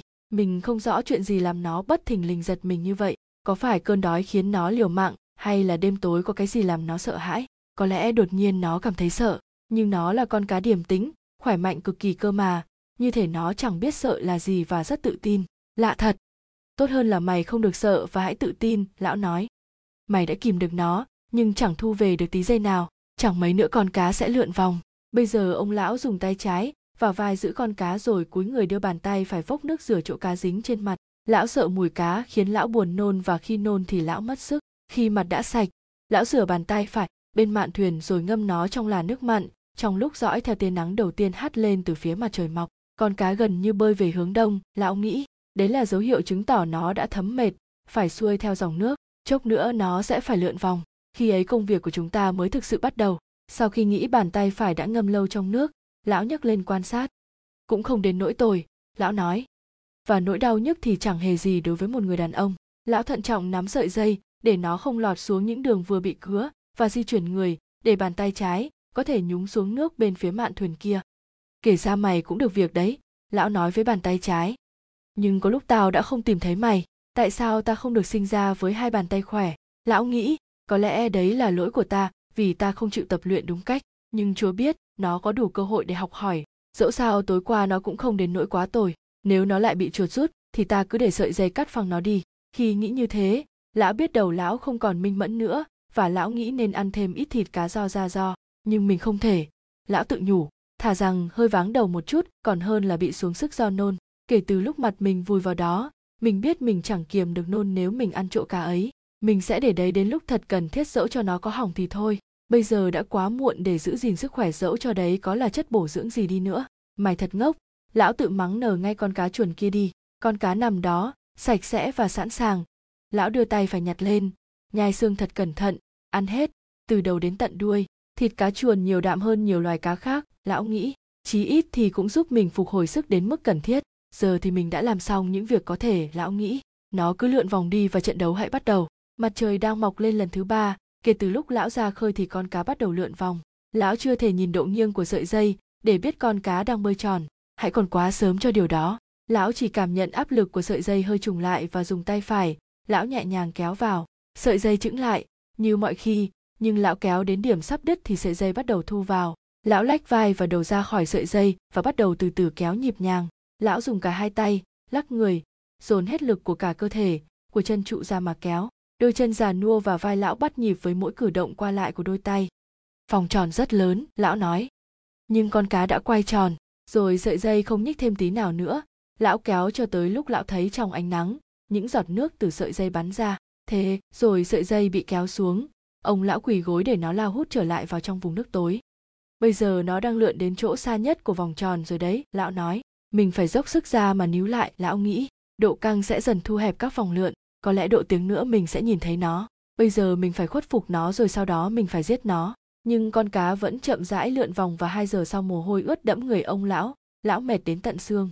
Bây giờ vòng tròn đã hẹp hơn nhiều nhìn độ chết của sợi dây, lão có thể biết con cá dần ngoi lên trong lúc bơi. Ông lão thấy hoa mắt suốt cả tiếng đồng hồ. Mồ hôi làm mắt lão cay xè, vết cát trên trán và mắt lão gian rát. Lão không ngại chuyện hoa mắt, chứng ấy bình thường khi cứ phải căng người ra mà kéo sợi dây. Nhưng đã hai lần lão cảm thấy chóng mặt và choáng váng, điều ấy khiến lão sợ. Ta không thể là người chết vì một con cá như thế này được, lão nói. Bây giờ là lúc ta đưa nó lên một cách thật hoàn hảo. Chúa giúp ta chịu đựng. Ta sẽ đọc một trăm lần kinh lại, cha và một trăm lần kinh mừng đức mẹ. Nhưng lúc này thì ta chưa thể, cứ xem như mình đã hứa. Lão nghĩ, mình sẽ đọc sau vậy. Đúng lúc đó, lão cảm thấy sợi dây nảy mạnh, đột ngột. Lão dùng cả hai tay giữ, sợi dây nặng nề, nghiến mạnh, bỏng rát. Lưỡi kiếm của con cá đang quật vào đoạn dây thép đáy, lão nghĩ, chuyện ấy tất xảy ra. Nó phải làm như thế, nhưng điều đó sẽ làm con cá nhảy lên. Bây giờ mình muốn nó hãy lượn vòng đi thôi. Những cú nhảy cũng cần để nó chứa đầy không khí, nhưng sau mỗi lần nhảy chỗ lưỡi câu móc vào sẽ bị rộng hơn, rồi nó có thể hất văng ra. Đừng nhảy, cá, lão nói. Đừng nhảy, con cá quật sợi dây thêm vài lần nữa, và cứ mỗi lần nó văng đầu, ông lão lại nới thêm chút dây. Mình phải giữ cho nó đừng đau quá, lão nghĩ. Nỗi đau của ta thì không thành vấn đề, ta có thể chế ngự, nhưng nỗi đau của con cá thì có thể khiến nó cuồng lên. Lát sau, con cá không quật dây đáy nữa, và bắt đầu lại lượn vòng chậm chậm. Bây giờ ông lão thong thả thu dây, nhưng lão lại cảm thấy choáng váng lão đưa tay trái vốc ít nước biển vỗ lên đầu, rồi lão tiếp tục vỗ thêm, xoa cả xuống gáy. Ta không để bị chuột rút, lão nói. Chốc nữa nó sẽ ngoi lên và ta có thể cầm cự. Mày phải cầm cự, chớ có nói lằng nhằng. Lão tỉ gối vào mạn thuyền một lúc rồi lại quàng sợi dây lên lưng. Bây giờ mình sẽ nghỉ một lát trong lúc nó mài lượn vòng dưới kia, rồi khi nó ngoi lên mình, sẽ đứng dậy chiến đấu. Lão quyết định, được nghỉ ngơi ở đằng mũi thuyền, để mặc con cá bơi vòng mà không phải kéo dây, thì quả thật là cám dỗ quá mức nhưng khi độ căng của sợi dây cho thấy con cá quay về phía thuyền, ông lão nhổm người dậy, xoay, lắc người dốc sức kéo sợi dây vào. Chưa bao giờ mình mệt như thế này, lão nghĩ, bây giờ gió mậu dịch đang nổi lên, hướng gió thuận lợi để đưa con cá vào bờ. Mình rất cần thứ gió này. Lát nữa nó lượn ra, ta sẽ nghỉ, lão nói. Ta cảm thấy đỡ hơn nhiều, chỉ hai ba vòng nữa thôi, thì ta sẽ giáp mặt với nó. Chiếc mũ rơm của lão trượt ra sau gáy, để ý sức kéo của sợi dây khi cảm thấy con cá lượn lại, lão ngồi xuống mũi thuyền. Bây giờ mày cứ lượn đi, cá, lão nghĩ, tao sẽ đợi khi mày quay lại. Biển dậy sóng, nhưng gió ấy chỉ xuất hiện vào những lúc thời tiết tốt và lão cần nó để trở về đất liền. Ta chỉ việc lái theo hướng tây nam, lão nói. Người ta không bao giờ lạc trên biển và xứ sở của mình lại là một hòn đảo dài. Đến vòng thứ ba, lão thoáng thấy con cá. Thoạt tiên lão thấy một cái bóng đen chùi chũi vượt dài qua dưới con thuyền, đến mức lão không thể tin nổi độ dài của nó không, lão nói, nó không thể lớn như thế được, nhưng đúng là con cá lớn như thế và đến cuối đường vòng, chỉ cách chừng 25 mét. Nó trồi lên và lão nom thấy cái đuôi nhô lên khỏi mặt nước, cái đuôi lớn hơn cả chiếc lưỡi hái lớn, màu tím hồng dựng trên mặt đại dương xanh thẫm. Nó lại lặn xuống và khi con cá hãy còn mấp mé mặt nước, ông lão có thể nhìn thấy thân hình đồ sộ và những sọc tím sẫm trên mình nó. Cánh vi trên lưng xếp lại, còn bộ vây to lớn bên sườn đang xòe rộng. Lần lượn này ông lão có thể nhìn thấy mắt con cá và cả hai con cá chét xám bơi bên cạnh. Thỉnh thoảng hai con cá này rúc vào mình nó, rồi có lúc chúng giạt ra. Chốc chốc chúng nhẹ nhàng bơi trong bóng của con cá lớn. Mỗi con dài cả thước và khi bơi nhanh, chúng vặn vẹo toàn thân như thể loài lươn. Bây giờ ông lão đang toát mồ hôi đầm đìa, nhưng không phải vì mặt trời, mà là vì một nguyên nhân khác. Cứ mỗi vòng bơi bình lặng của con cá thì lão lại thu dây vào, và lão chắc chỉ chừng hai vòng nữa thôi, thì lão sẽ có cơ hội phóng lao vào nó nhưng mình phải để nó đến gần. Gần, thật gần, lão nghĩ. Mình không cần nhằm vào đầu, mình phải nhằm thẳng vào tim. Hãy bình tĩnh và giữ sức. Lão già lão nói.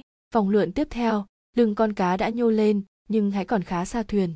Vòng tiếp theo đó, nó vẫn ở xa, nhưng đã nhô mình lên cao hơn và ông lão tin chắc rằng nếu thu thêm dây, thì con cá sẽ cặp sát thuyền. Lão đã chuẩn bị mũi lão trước đấy khá lâu, cuộn dây nhỏ của nó để trong cái xô tròn và một đầu dây đã được buộc vào cái mấu ở mũi thuyền.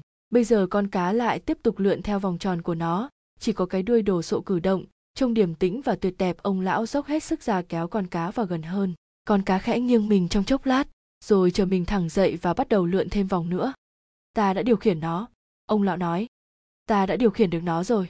Lúc này lão thấy xây sầm mặt mày, nhưng vẫn gượng hết sức bình sinh ra mà kéo. Mình khuất phục được nó, lão nghĩ có lẽ lần này mình sẽ cho nó đi đứt. Kéo đi. Tay ơi, lão thầm dục, hãy đứng vững, đôi chân kia. Tỉnh táo vì tao. Đầu à hãy tỉnh táo vì tao. Bọn mày chưa bao giờ bại trận. Lần này ta sẽ khử nó. Nhưng khi lão tập trung hết sức lực, chuẩn bị dốc kiệt ra trước khi con cá bơi song song với mạn thuyền, thì con cá trao mình tránh ra, lật thẳng người lên bơi đi. Cá ơi, ông lão nói. Cá này, dẫu sao thì mày cũng sẽ chết. Mày muốn tao cùng chết nữa à? Cứ cái đàn này thì không ổn rồi, lão nghĩ. Miệng lão khô khốc không thể nói nổi. Nhưng lúc này lão không thể với lấy chai nước. Lần này mình phải kéo nó cặp mạn, lão nghĩ. Cứ thêm vài vòng nữa thì mình sẽ đuối sức. Không, mày khỏe. Lão tự nhủ, mày sẽ luôn khỏe. Vòng lượn tiếp theo, lão gần như kìm được con cá. Nhưng lần nữa nó lại lách mình. Từ từ bơi ra xa. Mày đang giết tao. Cá à? Ông lão nghĩ. Nhưng mày có quá ên làm như thế. Tao chưa bao giờ thấy bất kỳ ai hùng dũng, duyên dáng bình tĩnh, cao thượng hơn mày. Người anh em ạ, hãy đến và giết ta đi. Ta không quan tâm chuyện ai giết ai. Giờ thì đầu óc mày đang lú lẫn lên hết cả rồi. Lão nghĩ, mày phải giữ đầu óc tỉnh táo. Hãy giữ đầu óc tỉnh táo và biết cách chịu đựng như một con người, hay như một con cá. Lão nghĩ, đầu ơi, hãy tỉnh táo. Lão nói bằng giọng mà bản thân hầu như không còn nghe nổi. Hãy tỉnh táo. Ông già và biển cả. Chương tám con cá điềm nhiên lượn thêm hai vòng nữa. Mình không biết, ông lão nghĩ lão có cảm giác như lão có thể đổ sụp xuống bất cứ lúc nào. Mình không biết, nhưng mình sẽ cố thêm lần nữa. Lão cố thêm lần nữa, và khi kìm con cá, lão tưởng như mình đang ngất đi. Con cá lại dãy ra, chậm chậm bơi xa, cái đuôi đổ sộ lắc lư trong không trung. Mình sẽ lại cố thêm. Ông lão hứa mặc dù hai tay lão đã dã rời, và mắt lão không thể nhìn rõ vì hoa quá, lão lại cố và mọi chuyện vẫn như cũ.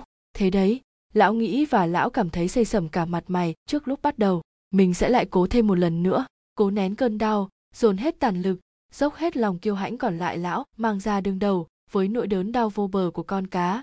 Con cá tiến, gần mạn thuyền, từ từ bơi nghiêng, mõm nó gần như chạm vào ván thuyền và sắp sửa vượt qua. Dài, sâu, rộng, ánh bạc, văn tím sẫm và bất tận trong dòng nước ông lão buông sợi dây xuống, dẫm chân giữ rồi nhấc cao ngọn lao hết mức, vẫn hết sức bình sinh.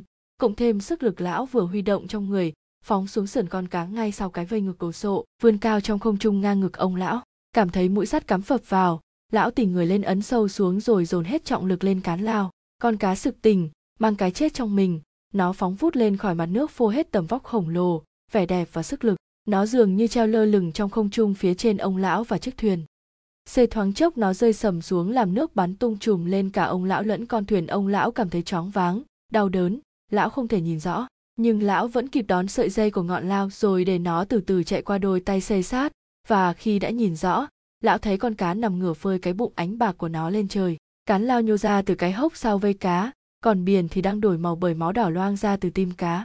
Thoạt tiên, làn máu đen sẫm trông như bãi cát ngầm trong làn nước biếc sâu hơn ngàn thước, rồi nó lan rộng nom tựa đám mây. Con cá trắng bạc, thẳng đơ, bồng bềnh trên sóng ông lão thận trọng quan sát khi thị lực còn tỏ rồi lão quấn sợi dây mũi lao hai vòng quanh cái mấu ở đầu thuyền và gục đầu vào lòng bàn tay. Hãy giữ đầu óc tỉnh táo, lão nói khi tựa vào mạn thuyền. Ta là lão già mệt mỏi, nhưng ta đã giết con cá này, người anh em ta, và bây giờ ta phải làm cái việc nhọc nhằn. Lúc này, mình phải chuẩn bị dây và thòng lọng để buộc con cá vào mạn thuyền, lão nghĩ. Dẫu cho mình có hai người để nghiêng thuyền kéo nó lên rồi tát nước ra thì chiếc thuyền này cũng không thể chứa nổi nó. Mình phải chuẩn bị mọi thứ, kéo nó vào buộc chặt rồi dựng cột xong buồm trở về, lão kéo con cá cặp sát thuyền để có thể luồn sợi dây qua mang, ra mõm, rồi buộc nó vào mũi thuyền. Mình muốn ngắm nó. Lão nghĩ, muốn chạm và sờ vào mình nó. Con cá là vận may của ta. Lão nghĩ, nhưng đấy không phải là lý do để ta muốn sờ nó. Ta chắc ta đã sờ chúng tim. Lão nghĩ, khi ta ấn cái cán lao lần thứ hai, bây giờ phải kéo nó vào, buộc chặt trong một chiếc thòng lọng vào giữa thân và một chiếc nữa vào đuôi để buộc nó vào thuyền. Làm ngay đi. Lão già ơi. Lão nói lão hớp một ngụm nước rất nhỏ. Bây giờ, khi trận đấu đã kết thúc, vẫn phải làm một công việc hết sức nhọc nhằn. Lão ngước nhìn bầu trời, rồi cúi nhìn con cá. Lão chăm chú quan sát mặt trời. Chỉ vừa xế trưa thôi, lão nghĩ, và gió mậu dịch đang thổi. Cả đám dây câu ấy bây giờ không quan trọng, thằng bé sẽ cùng mình nối lại khi về đến nhà.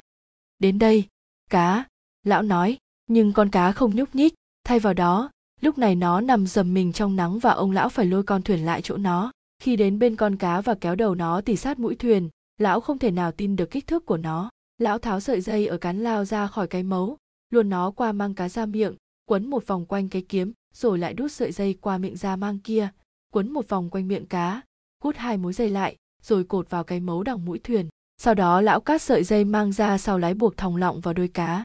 Da cá chuyển từ màu gốc, tím sậm ánh bạc, sang màu trắng bạc và những cái sọc cũng có cùng màu tím nhạt như đôi nó những đường sọc ấy lớn hơn cả bàn tay người xòe rộng, còn mắt nó trông đờ đẫn, như những tấm kính trong kính viễn vọng hay như mắt một vị thánh trong đám rước. Đấy là cách duy nhất để giết nó, ông lão nói. Kể từ lúc uống nước, lão cảm thấy khỏe hơn và biết lão sẽ không bị ngất. Đầu óc lão tỉnh táo. Với cái lối này thì con cá chắc phải nặng hơn nửa tấn, lão nghĩ. Có lẽ còn hơn cả thế. Nếu chỉ tính 2 phần 3 số lượng thịt từ trọng lượng ấy với giá 30 sen một bao thì sẽ được bao nhiêu? Ta cần một cái bút chì để tính, lão nói. Điều ta không thạo tính toán, nhưng ta nghĩ Di Ma do vĩ đại sẽ tự hào về ta hôm nay. Ta không mắc chứng nẻ cựa gà, nhưng đôi tay và lưng thì thực sự nhức nhối. Mình chẳng hay chứng nẻ cựa gà là gì, lão nghĩ. Không chừng mình đã mắc chứng ấy mà không biết. Lão buộc chặt con cá vào mũi, đuôi thuyền và cào vào cái gióng ngang giữa thuyền con cá lớn đến nỗi trông như thể ông lão buộc một con thuyền khác lớn hơn nhiều vào thuyền mình lão cắt một mẩu dây mang đến buộc chặt cái hàm dưới của con cá vào miệng để miệng nó không há ra để con thuyền lướt đi càng êm càng tốt. Rồi lão dựng cột căng buồm với thanh đỡ là cái xào móc ở bên trên và cây xào dài giữ ở bên dưới. Cánh buồm vá căng phồng, con thuyền bắt đầu lướt đi. Tựa ngả người lên đôi thuyền. Lão lái về hướng tây nam. Lão không cần địa bàn để biết hướng tây nam. Lão chỉ cần nương theo hướng gió mộ dịch và chiều xoay trở của cánh buồm. Tốt hơn là mình nên buông một cái vó buộc vào sợi dây nhỏ để kiếm cái gì đó bỏ bụng và làm dịu cơn khát. Nhưng lão chẳng tìm thấy nó. Còn mấy con cá mòi thì đã ơn ình vậy nên lão dùng cái móc khô một đám rong vàng vùng nhiệt lưu lên thuyền khi đám rong đó trôi qua và rũ bắt những con tôm nhỏ rơi xuống lòng thuyền. Chừng hơn 10 con và chúng nhảy búng chân, như loài bọ chét trên cát ông lão dùng ngón cái và ngón trỏ rứt đầu rồi nhai gọn cả vỏ lẫn đuôi. Mấy con tôm rất bé, nhưng lão biết chúng giàu chất dinh dưỡng, và lại mùi vị của chúng thật dễ chịu. Ông lão vẫn còn trong chai độ hai ngụm nước và sau khi ăn xong chỗ tôm ấy, lão uống hết một nửa. Con thuyền vẫn lướt êm bất chấp vật cản kia. Ông lão cặp tay lái vào nách lái thuyền đi. Lão có thể nhìn thấy con cá, và chỉ khi nhìn đôi tay và cảm nhận cái mạn thuyền dưới lưng, lão biết việc này đã thực sự xảy ra chứ đâu phải trong mơ. Đã có lúc khi cuộc đấu sắp kết thúc, người lão rượu dạ đến nỗi lão nghĩ chuyện con cá hẳn là trong mơ. Rồi khi lão thấy con cá tung mình lên khỏi mặt nước, lơ lửng bất động trong không trung trước lúc rơi xuống thì lão chắc chắn là có điều gì đó thực sự quái đản và lão không thể nào tin nổi. Khi ấy lão không thể nhìn rõ, nhưng bây giờ mắt lão lại tỏ như thường bây giờ lão biết con cá, đôi bàn tay và lưng lão đâu phải là mơ, ta sẽ chóng lành. Lão nghĩ, mình đã rửa sạch máu và nước biển, sẽ làm chúng bình phục. Dòng nước tối sẫm của chính vùng nhiệt lưu là phương thuốc làm nhanh lành ra tay kỳ diệu nhất. Những gì phải làm bây giờ là giữ cho đầu óc tỉnh táo. Đôi tay đang làm bổn phận của chúng chúng ta đi nhanh, với cái miệng bị buộc chặt, cái đuôi dựng thẳng đứng nhấp nhô, con cá và mình lướt đi như thể hai anh em. Rồi đầu óc lão bắt đầu hơi lẫn lộn. Lão nghĩ nó đang đưa ta vào bờ hay ta đang đưa nó? Nếu ta đang kéo nó phía sau thì chẳng cần phải thắc mắc gì nữa. Nếu con cá ở trên thuyền và dáng vẻ hiên ngang của nó tiêu tan hết thì cũng chẳng cần phải thắc mắc gì nữa. Nhưng cả con cá lẫn ông lão lại đang cặp kè lướt đi nên lão nghĩ, cứ để nó đưa ta vào bờ nếu việc đó làm hài lòng nó. Ta chỉ thạo hơn nó ở mỗi cái trò mánh lới còn nó thì đâu có làm hại ta chút mảy may. Thuyền đi nhanh, ông lão nhúng hai bàn tay xuống nước mặn và cố giữ đầu óc tỉnh táo. Nhìn những đám mây tầng vươn cao và những dải mây tơ bên trên. Ông lão biết gió nhẹ, sẽ còn thổi suốt đêm. Ông lão thường xuyên nhìn con cá để chắc chắn là nó có thực. Đấy là giờ đồng hồ đầu tiên trước khi con cá mập tấn công. Con cá mập này không phải là tình cờ. Nó ngoi lên từ phía biển sâu khi đám mây máu đen sẫm được hình thành rồi lan nhanh xuống vùng nước sâu hơn ngàn thước. Nó bơi lên rất nhanh và hoàn toàn bất cẩn đến mức đã xé tung mặt nước xanh thẳm nhao mình trong ánh nắng. Thoáng chốc, nó rơi tõm xuống biển, bắt mùi bơi theo chiếc thuyền và con cá. Thỉnh thoảng nó bị lạc đường nhưng nó lập tức bắt lại mùi hay một dấu hiệu gì đó, rồi cật lực bơi nhanh về hướng ấy. Nó là loài cá mập mắc cô cực lớn. Cơ thể được cấu trúc để bơi nhanh như bất kỳ loài cá nào bơi nhanh nhất trên đại dương. Mọi thứ trên người nó đều đẹp chỉ trừ bộ hàm. Lưng nó cũng xanh như lưng loài cá kiếm. Bụng nó ánh bạc, da đẹp và bóng mượt. Thân hình nó non tựa một con cá kiếm. Trừ bộ hàm đồ sộ lúc này đang ngậm chặt khi lao nhanh mấp mé mặt nước. Chiếc vi cao ngồng trên lưng sừng sững cắt đôi mặt biển. Bên trong cặp môi đôi mím chặt của bộ hàm tám hàng răng nghiêng chếch vào trong. Chúng không phải là những chiếc răng bình thường có hình kim tự tháp như răng của những loài cá mập khác. Hình dạng chúng như ngón tay của con người quắp lại khi bị chuột rút. Chúng dài gần bằng ngón tay ông lão và sắc bén cả hai mặt. Đây là giống cá được cấu tạo để ăn thịt tất cả các loài cá khác ở đại dương. Chúng nhanh nhẹn, khỏe mạnh và được trang bị lợi hại, đến mức chúng chẳng còn có bất kỳ đối thủ nào nữa. Bây giờ khi bắt được mùi rõ hơn, con cá tăng tốc, cái vi xanh vùn vụt cắt mặt nước. Khi nhìn thấy nó lao đến lão biết đấy là con cá mập không hề biết sợ hãi và sẽ thực hiện đúng những gì nó muốn. Trong lúc quan sát con cá mập tiến đến, lão chuẩn bị cây lao và buộc dây vào. Sợi dây ngắn bởi vì lão đã cắt bớt để buộc con cá. Bây giờ, đầu óc lão tỉnh táo, bình thản. Lão có nhiều quyết tâm nhưng lại ít hy vọng. Cái quá tốt đẹp thì chẳng bền, lão nghĩ. Khi theo dõi con cá mập đang đến gần, lão liếc nhìn con cá kiếm khổng lồ. Cứ như thể là giấc chiêm bao ấy, lão nghĩ. Mình không thể ngăn nó đừng tấn công, nhưng có lẽ mình sẽ giết được nó sen tu so lão nghĩ. Con cá mập áp nhanh mạn thuyền, và khi nó đấp con cá, ông lão trông thấy cái mồm rộng, đôi mắt kỳ lạ, và hàm răng bổ đánh cách một tiếng khi nó cắm phập vào chỗ thịt phía trên đuôi. Đầu con cá mập nhô khỏi mặt nước, lưng nó cũng đang bềnh lên và ông lão có thể nghe thấy tiếng ra thịt từ con cá lớn bị dứt đứt khi lão cắm phập mũi lao xuống đầu con cá mập. Ngay điểm giao nhau giữa những đường kẻ ngang mắt và đường chạy thẳng từ mũi nó vắt ra sau chẳng có những đường như vậy đâu. Chỉ có cái đầu xanh nhẫy, nặng nề đôi mắt lớn, tiếng răng nghiến xuống và tiếng kéo nuốt. Nhưng đấy là vị trí của não và ông lão đã đâm chúng. Lão đâm bằng cả hai bàn tay tớ máu, dốc hết sức lực ấn sâu mũi lao xuống. Lão đâm không bằng hy vọng mà bằng quyết tâm và cả lòng căm hận. Con cá tràn mình ra, ông lão thấy nó sẽ đi và khi lật người sang phía kia, con cá tự quấn sợi dây quanh. Mình hai vòng ông lão biết con cá đã chết, nhưng nó không thừa nhận điều đó. Lát sau, nằm phơi bụng lên trời, đuôi quật mạnh, hai hàm răng đấp cạch cạch con cá mập cằn đi trên mặt nước như chiếc thuyền đua, chỗ đuôi nó quật xuống, nước tung trắng xóa. Ba phần tư người nó nhô khỏi mặt nước khi sợi dây bị kéo căng, rung rung, rồi bật đứt. Con cá mập nằm im một lúc trên mặt nước. Ông lão ngắm nó, rồi nó lặn xuống, rất chậm. Nó đấp khoảng 20 cân rồi. Ông lão nói lớn, nó cũng đoạt luôn mũi lao, và cả dây nữa.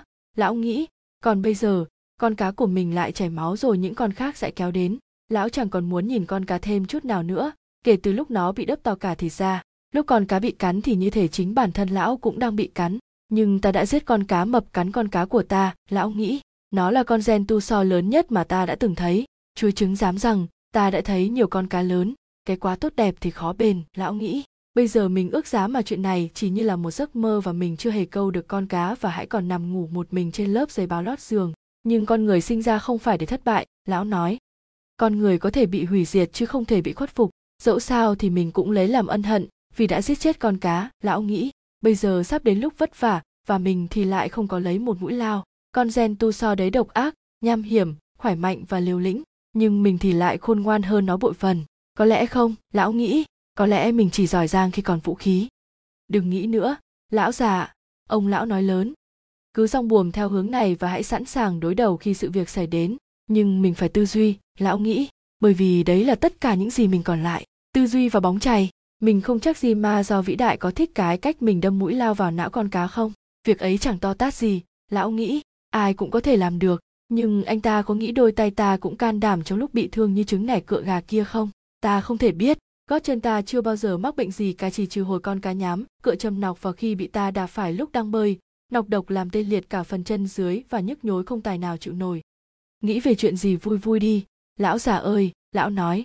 Lúc này cứ mỗi phút thì mày lại gần đến nhà hơn. Mất đi 20 cân cá thì mày lướt nhẹ hơn. Khi vào đến giữa dòng nước thì lão biết rõ chuyện gì có thể xảy ra. Nhưng lúc này thì chẳng thể làm được gì nữa. Ừ phải đấy. Lão nói lớn. Ta có thể buộc lưỡi dao vào đầu một mái chèo, cặp tay lái vào nách trận chân lên dây lèo buồm lão làm ngay điều đó. Bây giờ, lão nói, ta vẫn là một lão già, nhưng ta đã có vũ khí. Lúc này gió mát rượi, lão lướt nhanh. Lão chỉ nhìn phần phía trước của con cá và hy vọng lại lóe lên có mà ngốc mới không hy vọng, lão nghĩ. Thêm nữa, mình tin chắc đấy là tội lỗi. Đừng nghĩ về tội lỗi nữa, lão nghĩ. Bây giờ, trừ cái chuyện tội lỗi ra thì cũng đã có quá đủ rắc rối rồi. Và trong mình đâu có hiểu gì về nó. Mình đâu có hiểu gì về nó và mình cũng không chắc là mình tin có tội lỗi. Có lẽ giết con cá là tội lỗi. Mình cứ cho là thế mặc dù mình làm điều đó để nuôi sống mình và nhiều người khác. Nhưng nếu thế thì mọi việc đều là tội lỗi hết. Đừng nghĩ về tội lỗi nữa. Đã quá muộn để ân hận và đã có nhiều người được trả lương để làm việc đó cứ để họ nghĩ về điều đó. Mày được sinh ra để làm ngư dân như con cá kia được sinh ra để làm cá. San pedro là dân trải lưới. Cha của Jima do vĩ đại cũng vậy. Bởi vì không có gì để đọc và chẳng có radio nên lão cứ nghĩ về mọi thứ có liên quan đến lão. Lão nghĩ lan man và cứ tiếp tục nghĩ về tội lỗi. Mày giết con cá không chỉ để giữ mạng sống và để đổi lương thực. Lão nghĩ, mày còn giết nó vì lòng kiêu hãnh và vì mày là người đánh cá. Mày yêu nó khi nó còn sống và mày cũng yêu nó sau đó nếu mày yêu con cá thì chẳng có tội lỗi gì khi giết nó. Còn gì nữa không? Ông già và biển cả. Chương 9, mời nghĩ quá nhiều. Lão già lão nói lớn nhưng mày hả dạ khi giết con gen tu so lão nghĩ nó sống bằng những con cá sống như mày. Nó không phải là loài vật tìm thịt thối để ăn và cũng không phải là cái dạ dày biết bơi như lũ cá mập kia. Nó đẹp đẽ cao thượng và chẳng sợ bất cứ thứ gì. Mở ta giết nó chỉ để tự vệ ông lão nói lớn.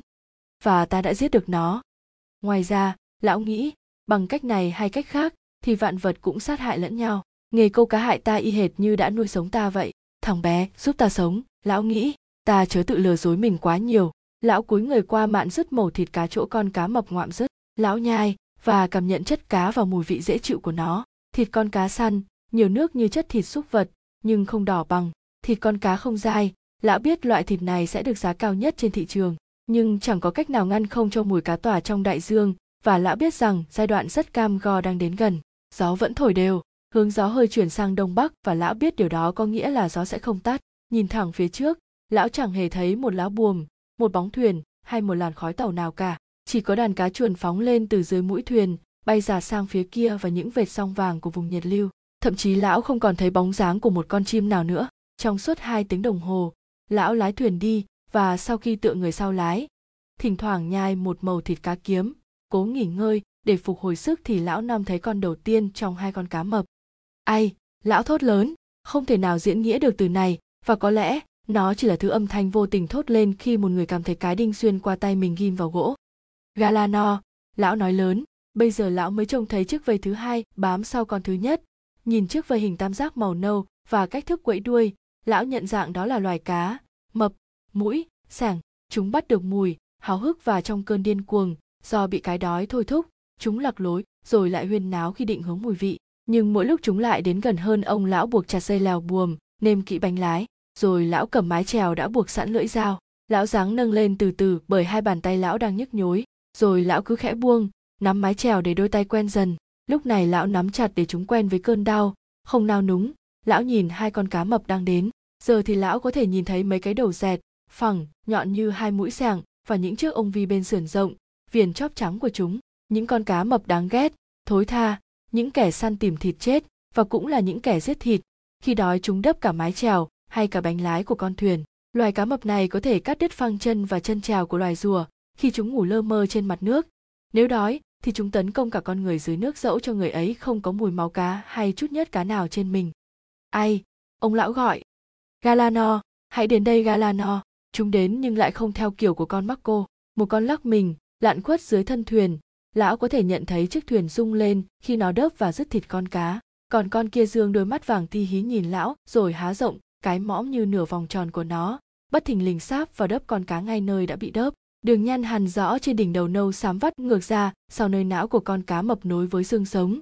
Ông lão cắm mũi dao đầu mái trèo vào chỗ ấy, rút ra đâm vào đôi mắt vàng như mắt mèo của nó. Con cá mập buông mồi, chìm xuống, nuốt vội chỗ thịt đã ngoạm được trong cơn hấp hối. Chiếc thuyền vẫn cứ trao đảo bởi sức tàn phá của con cá mập còn lại và con cá. Ông lão buông trùng dây lèo buồm để con thuyền lặng sang bên làm con cá mập phải hiện ra. Khi nhìn thấy, lão cúi người qua mạn phóng mũi dao vào nó. Lão mới chỉ chạm vào phần thịt bởi da cá mập rất cứng và lão khó có thể thọc sâu lưỡi dao xuống. Cú đâm dội lại không chỉ làm buốt đôi tay mà còn làm đau cả vai lão nữa. Nhưng con cá mập lại trồi nhanh đầu lên. Ông lão đâm thẳng xuống đỉnh đầu bẹt khi mũi nó nhô khỏi mặt nước áp chặt vào con cá ông lão rút dao ra, rồi đâm trở lại ngay chính chỗ ấy. Nó vẫn bám chặt con cá bởi bộ hàm đã ngoạm vào. Ông lão đâm vào mắt trái. Con cá mập vẫn cứ đeo cứng. Không hả? Ông lão nói, rồi phóng dao đâm vào giữa điểm nối xương sống và não. Lúc này, cú đâm đã dễ dàng. Lão cảm thấy chỗ xương sụn vỡ tan ông lão rút mái trèo lách lưỡi dao vào giữa hàm con cá mập. Cậy mở. Lão so y lưỡi dao và khi con cá mập buông ra lão nói, cút đi galano, cứ chìm sâu cả ngàn thước đi mà gặp bạn mày, hay gặp con ấy ông lão chùi lưỡi dao, rồi đặt cây trèo nằm xuống. Lão tìm dây lèo buồm, cánh buồm no gió. Lão đưa con thuyền vào bờ. Bọn chúng đã rơi hết một phần tư con cá, mà lại vào chỗ thịt ngon nhất nữa cơ chứ, lão nói lớn. Giá mà đây chỉ là giấc mộng và ta chưa hề câu được nó. Ta lấy làm tiếc về điều đó. Cá à nó khiến mọi chuyện hỏng bét cả rồi. Lão ngừng lại và bây giờ không muốn nhìn con cá nữa. Kiệt máu và bình bồng trên sóng trông con cá có màu bạc xỉn của lớp thủy trắng gương, nhưng những cái sọc của nó vẫn rõ nét. Lẽ ra ta đừng nên đi quá xa. Cá à lão nói. Không nên đối với mày và cả đối với ta. Ta lấy làm tiếc. Cá à nào, lão tự nhủ, hãy nhìn sợi dây buộc sao xem nó có bị đứt không? Rồi chuẩn bị sẵn sàng bởi vì những con khác sẽ đến. Giá mà mình có hòn đá mài dao, lão nói sau lúc kiểm tra xong sợi dây buộc lưỡi dao vào mái trèo lẽ ra mình nên mang theo hòn đá ấy lẽ ra mày phải mang theo nhiều thứ, lão nghĩ. Nhưng mày đã không mang. Lão già ơi, giờ thì không phải lúc nghĩ về những thứ mày mang hay không mang. Hãy nghĩ về những việc mày có thể xoay sở với những dụng cụ có sẵn ở đây. Mày gian bảo tao quá nhiều lời hay hớm rồi đấy. Lão nói lớn. Tao mệt mỏi lắm rồi. Lão cặp tay lái vào nách và nhúng cả hai bàn tay xuống nước khi con thuyền lướt về phía trước. Lạy chúa, cái con cuối cùng ấy đấp mới nhiều làm sao? Lão nói. Nhưng bây giờ con thuyền đã nhẹ hơn nhiều lão không muốn nghĩ đến cái bụng, dưới rách nát của con cá. Lão biết mỗi cú giật rung của con cá mập thì một mảng thịt bị rứt đi và bây giờ con cá lại, để lại một vệt máu loang rộng, trải dài như con đường cao tốc trên đại dương cho họ hàng lũ lĩ nhà cá mập kia. Con cá này có thể nuôi sống một người suốt cả mùa đông. Lão nghĩ, đừng nghĩ về điều đó nữa. Hãy nghỉ ngơi và xoa dịu đôi tay để bảo vệ chỗ thịt cá còn lại. Bây giờ với tất cả khối mùi vị ấy trong nước, mùi máu từ đôi tay mình sẽ chẳng nghĩa lý gì cả. Và lại chúng không chảy nhiều máu bất kỳ vết cắt nào cũng đâu phải hoàn toàn vô giá trị. Không chừng, chỗ máu chảy kia sẽ ngăn bàn tay trái khỏi trứng chuột rút. Bây giờ mình có thể nghĩ về cái gì nhỉ? Lão nghĩ, chẳng gì cả. Mình phải không suy nghĩ và chờ đợi những con sắp đến. Giá mà chuyện này chỉ là giấc mơ thật, lão nghĩ. Nhưng ai biết được, không chừng nó lại hóa ra tốt lành. Con cá mập tiếp theo đi một mình, thuộc loài mũi sẻng nó lao tới như con lợn xông vào máng ăn. Nếu con lợn ấy có cái móm rộng đủ để bạn đút lọt đầu mình vào ông lão chờ nó đấp con cá rồi phóng mũi dao đầu mái trèo vào não nó. Con cá mập tràn mạnh người ra sau, lúc nó lăn tròn lưỡi dao gãy ông lão cầm lấy tay lái. Thậm chí lão cũng chẳng buồn nhìn con cá mập đồ sộ từ từ chìm xuống nước, lúc đầu còn giữ nguyên kích cỡ, rồi nhỏ dần chỉ còn một chấm nhỏ. Cảnh ấy luôn hấp dẫn lão, nhưng bây giờ lão cũng chẳng buồn liếc mắt nhìn. Bây giờ ta còn cây xào móc, lão nói. Nhưng cây xào ấy chẳng giúp ích gì nhiều, ta cũng còn hai mái trèo tay lái và cái chảy ngắn giờ thì chúng thắng ta rồi, lão nghĩ, còn ta thì đã quá già, để có thể vung chày đập chết lũ cá mập kia. Nhưng ta sẽ cố cầm cự nếu trong tay còn hai mái chèo, cái chảy ngắn và tay lái. Lão lại nhúng tay xuống biển. Chiều đang xế, lão chẳng nhìn thấy gì cả ngoài mặt biển và bầu trời. Gió thổi mạnh hơn lúc trước, và lão hy vọng chẳng mấy chốc lão sẽ về đến đất liền. Mày đã dã rời. Lão già kia, lão nói. Mày dã rời đến tận xương tủy. Lũ cá mập không tiếp tục tấn công mãi cho đến ngay trước khi mặt trời lặn ông, lão nhìn thấy mấy chiếc vi xám lao theo vệt hơi rộng mà con cá kiếm hẳn đã để lại trong nước. Chúng thậm chí không thèm tản ra đánh hơi.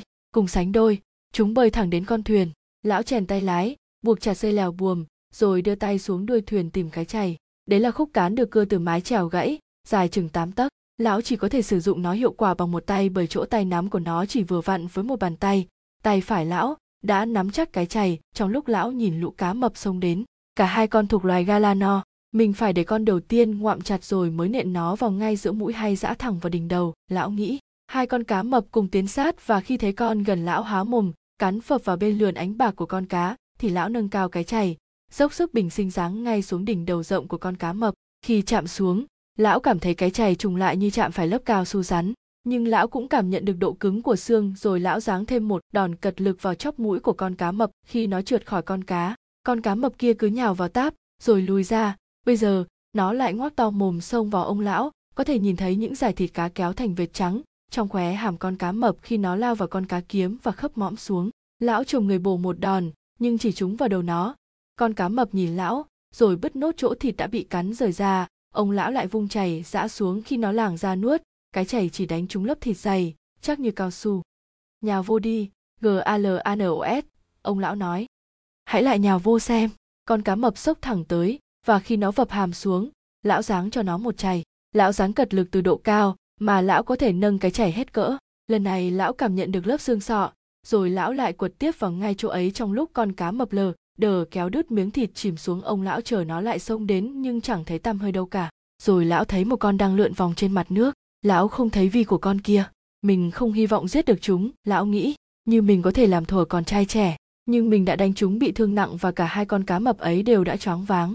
Nếu mình có thể cầm cái chày bằng cả hai tay thì chắc mình đã hạ gục con đầu tiên rồi. Thậm chí ngay cả bây giờ, lão nghĩ, lão chẳng muốn nhìn con cá. Lão biết nó đã bị hủy hoại mất một nửa. Mặt trời đã lặn trong lúc lão đang kịch chiến với hai con cá mập. Chốc nữa trời sẽ tối, lão nói. Rồi mình sẽ nhìn thấy ánh đèn havana. Nếu mình đi quá xa về hướng đông thì mình cũng thấy ánh đèn của một trong những bãi biển mới.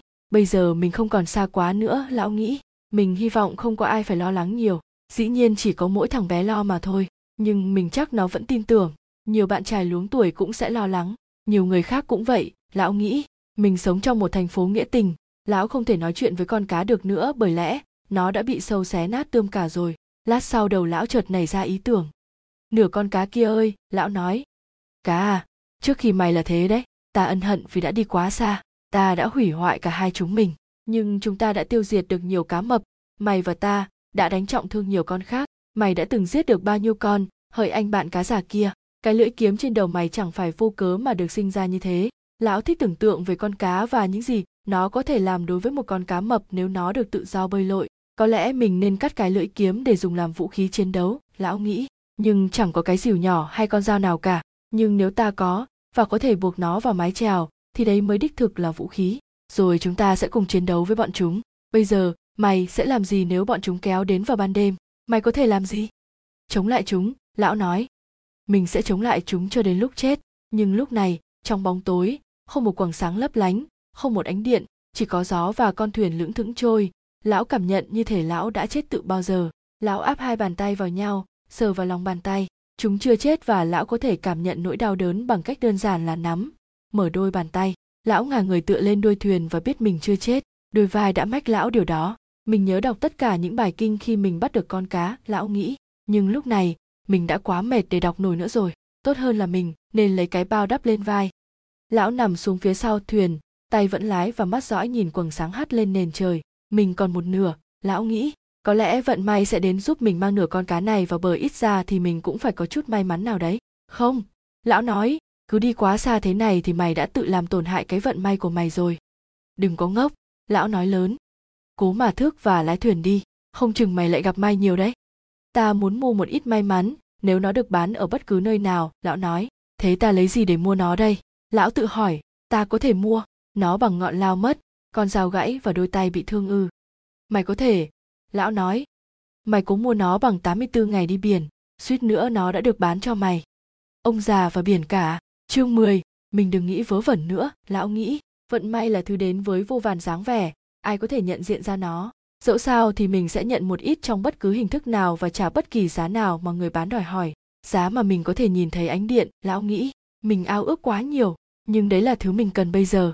Lão cố xoay trở cho thoải mái để lái thuyền và nhờ nỗi đau nhức lão biết mình chưa chết.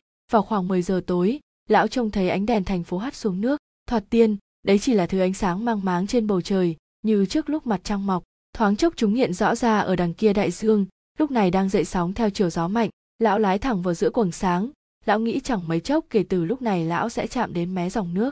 Giờ thì đã xong, lão nghĩ, có lẽ chúng sẽ lại tấn công ta. Nhưng trong đêm tối, không một tấc sắt trong tay, con người có thể làm gì để chống lại chúng? Lúc này lão đã tê cứng, nhức nhối, và cái giá lạnh ban đêm càng làm những vết thương và tất cả những chỗ xây sát trên khắp cơ thể lão đau buốt mình hy vọng là sẽ không còn chạm trán với chúng, lão nghĩ. Mình rất hy vọng mình không phải chạm trán lại với bọn chúng. Nhưng vào lúc nửa đêm lão phải chiến đấu và lần này, lão biết cuộc chiến đấu là vô vọng. Chúng kéo đến cả đàn. Lão chỉ nhìn thấy những đường nước do vây chúng xẻ bơi và những vệt lân tinh khi chúng quăng mình vào con cá. Lão nện chảy xuống mấy cái đầu, nghe tiếng răng bập và cảm thấy con thuyền trao đảo khi chúng luồn xuống dưới. Lão vung chày tuyệt vọng vào bất cứ chỗ nào lão có thể phỏng đoán hoặc nghe thấy. Rồi lão cảm thấy có cái gì đó tóm lấy cái chày lôi tuột đi. Lão giật cái tay lái ra khỏi ổ lái, cầm cả hai tay đâm, bổ dọc liên hồi kỳ trận. Nhưng bây giờ bọn chúng lại dồn hết đến đằng mũi thuyền, lần lượt thay phiên nhau. Hay cả bọn cùng xông vào sâu xé con cá. Chỗ thì chúng rất được lấp lánh dưới nước khi chúng chở mình để lại lao vào. Cuối cùng một con sáp đến đớp vào cái đầu cá. Lão biết thế là hết. Lão vung tay lái quật ngang đầu con cá mập, chỗ bộ hàm bị kẹp cứng trong xương đầu con cá kiếm mà không thể dứt ra được. Lão quật lần nữa, thêm lần nữa, rồi thêm nữa lão nghe tiếng cái tay lái gãy, dùng phần gãy lầm chởm, lão đâm vào con cá mập, cảm thấy đoạn tay lái cắm phập vào. Lão biết nó sắc rồi thọc sâu xuống, con cá mập buông ra, lan mình đi, đấy là con cuối cùng của đàn cá mập, chẳng còn gì nữa để chúng sâu xé. Lúc này lão nặng nề thở và cảm thấy có vị là lạ trong miệng, vị ấy ngọt ngọt và có mùi tanh đồng. Lão thoáng lo sợ, nhưng chỗ mùi vị ấy không nhiều. Lão khạc nhổ xuống đại dương rồi nói, mở đớp đi, lũ gala nó kia, và hãy tưởng tượng rằng bọn mày đã giết chết một con người. Bây giờ lão biết mình đã bại trận hoàn toàn. Không thể nào cứu vãn nổi. Lão quay lại đằng lái, tìm đoạn tay lái gãy lởm chởm còn đủ dài để lắp vào ổ lái, đưa thuyền vào bờ. Lão khoác cái bao qua vai rồi lái thuyền theo hướng cũ. Bây giờ, tay lái lão nhẹ bẵng và lão chẳng còn nghĩ hay thoáng chút vương vấn gì nữa. Lúc này lão quên hết mọi chuyện và chỉ tập trung đưa con thuyền vào bến khéo léo và an toàn. Trong đêm, đàn cá mập kéo đến gặm bộ xương như kiểu ai đó nhặt những mẩu bánh vụn trên bàn ông lão chẳng buồn, bận tâm đến chúng, và cũng không để ý đến bất cứ chuyện gì ngoài việc lái thuyền. Bây giờ lão chỉ lưu ý đến độ lướt nhẹ và đầm của con thuyền khi không còn phải đeo thêm cái gánh nặng bên mình. Con thuyền vẫn còn tốt, lão nghĩ, nó cũng chắc và chẳng hư hại gì ngoài cái tay lái, cái đó thì dễ thay. Bây giờ lão có thể nhận thấy lão đã vào giữa dòng chảy, lão trông thấy ánh đèn trên những bãi biển dọc bờ. Lão biết bây giờ lão đang ở đâu và lối về, thì chẳng còn là vấn đề gì nữa ngẫm cho cùng thì gió là bạn của ta, lão nghĩ. Rồi lão nghĩ tiếp, chỉ đôi khi, và cả đại dương bao la với những người bạn lẫn kẻ thù của ta. Và giường chiếu nữa, lão nghĩ, giường là bạn của ta, chỉ có giường thôi. Lão nghĩ, giường chiếu hẳn là việc trọng đại. Đơn giản làm sao khi mày bị đánh bại, lão nghĩ. Ta chưa hề hình dung chuyện ấy lại đơn giản đến thế. Cái gì là mày thất bại, lão nghĩ? Chẳng gì cả, lão nói lớn. Ta đã đi quá xa, khi đưa được thuyền về cái bến nhỏ đèn nơi tê đã tắt. Lão biết mọi người đã đi ngủ. Gió không ngừng lớn thêm và bây giờ đang thổi mạnh, nhưng phía trong bến cảng vẫn yên ả. Lão cập thuyền vào con lạch nhỏ đẩy sỏi bên dưới gành đá. Do không có người giúp nên lão dốc sức đẩy con thuyền lên đến mức khả năng cho phép. Rồi lão nhảy ra buộc thuyền vào một tảng đá. Lão hạ buồm, quấn lá buồm lại và buộc chặt. Rồi lão vác cột buồm rợm chân leo lên. Chỉ đến khi ấy lão mới biết cơ thể lão dã rời đến mức nào. Lão dừng lại nghỉ một lát, ngoái nhìn và thấy ánh đèn đường phản chiếu lên cái đuôi to kềnh của con cá đang dựng thẳng đứng bên cạnh đuôi thuyền. Lão thấy cái xương sống vạch thành đường thẳng trụi trần, trắng hiếu và cái đầu đồ sộ và đen ngòm với lưỡi kiếm nhô thẳng tới trước, mà chẳng còn tí thịt da nào. Lão lại tiếp tục leo, lên đến đỉnh dốc lão ngã rồi nằm một lát, cột buồm vẫn vắt ngang qua vai. Lão gượng đứng dậy, nhưng việc ấy lại quá khó, nên lão cứ vác cột buồm ngồi đó nhìn con đường. Đằng xa, một con mèo đang băng qua đường tìm kiếm cái gì đó. Lão nhìn nó lát sau lão chỉ nhìn con đường, cuối cùng lão đặt cột buồm xuống, đứng dậy, lão dựng cột buồm, vác lên vai rồi tiếp tục đi. Lão phải ngồi nghỉ năm lần trước khi về đến lều. Vào trong lều, lão dựng cột buồm tựa vào tường. Lão tìm trong bóng tối ra chai nước và uống một ngụm, rồi lão nằm xuống giường. Lão kéo cái mền đắp qua vai, xuống lưng rồi chân. Lão nằm ngủ úp mặt lên lớp báo, hai tay dang rộng, lòng bàn tay ngửa lên. Sáng hôm sau, khi thằng bé nhìn vào lều, ông lão đang ngủ trời đang nổi gió lớn đến nỗi thuyền câu không thể ra khơi, thằng bé dậy muộn, rồi tạt qua lều ông lão như nó thường làm vào mỗi buổi sáng. Thằng bé thấy ông lão đang thở và khi nhìn vào đôi bàn tay, nó bật khóc. Nó rón rén bước ra đi mua cà phê mang về, suốt con đường dốc nó cứ thổn thức mãi. Nhiều người đánh cá quây quanh con thuyền, ngắm nhìn cái vật được buộc bên mạn, một người sắn quần lội xuống nước dùng dây đo chiều dài bộ xương. Thằng bé không xuống đấy, nó đã đến từ trước và một trong những người đánh cá thay nó trông hộ con thuyền bác ấy sao rồi? Một trong những người đánh cá hỏi vọng lên. Đang ngủ, thằng bé đáp, nó không bận tâm đến việc mọi người nhìn thấy nó khóc. Đừng để ai đến quấy giày ông. Từ mũi đến đuôi, con cá dài gần 6 mét, người đang đo sướng lên. Cháu chắc là thế, thằng bé nói, nó đi vào tê rít và hỏi mua một lon cà phê. Thật nóng và cho nhiều sữa, đường vào. Cần gì nữa không? Thưa không, để lát nữa cháu xem ông có thể ăn được gì. Con cá thật ra trò, chủ khách sạn nói chưa từng có một con cá nào như thế, kể cả hai cái con đáng mặt mà cháu bắt hôm qua. Mấy con cá quèn của cháu ấy mà, thằng bé nói rồi lại khóc. Cháu có muốn uống chút gì không? Chủ khách sạn hỏi. Thưa không, thằng bé đáp. Nhờ bác nhắc hộ họ đừng đến quấy giày ông santiago, cháu sẽ quay lại. Chuyển hộ lời hỏi thăm của bác đến ông lão. Cảm ơn bác, thằng bé mang lon cà phê nóng lên lều ông lão và ngồi xuống bên cạnh, cho đến khi lão thức giấc, có lúc, trông ông lão như thể sắp tỉnh dậy nhưng lão lại chìm vào giấc ngủ vùi. Còn thằng bé thì đi qua đường hỏi mượn ít củi về hâm nóng cà phê. Rốt cuộc thì lão cũng thức giấc. Ông khoan ngồi dậy hãy. Thằng bé nói, cứ uống cái này đi đã. Nó rót một ít cà phê ra lá ông lão nhìn chỗ cà phê rồi uống. Chúng đánh bại ông, manolina. Lão nói, chúng thật sự đã đánh bại ông.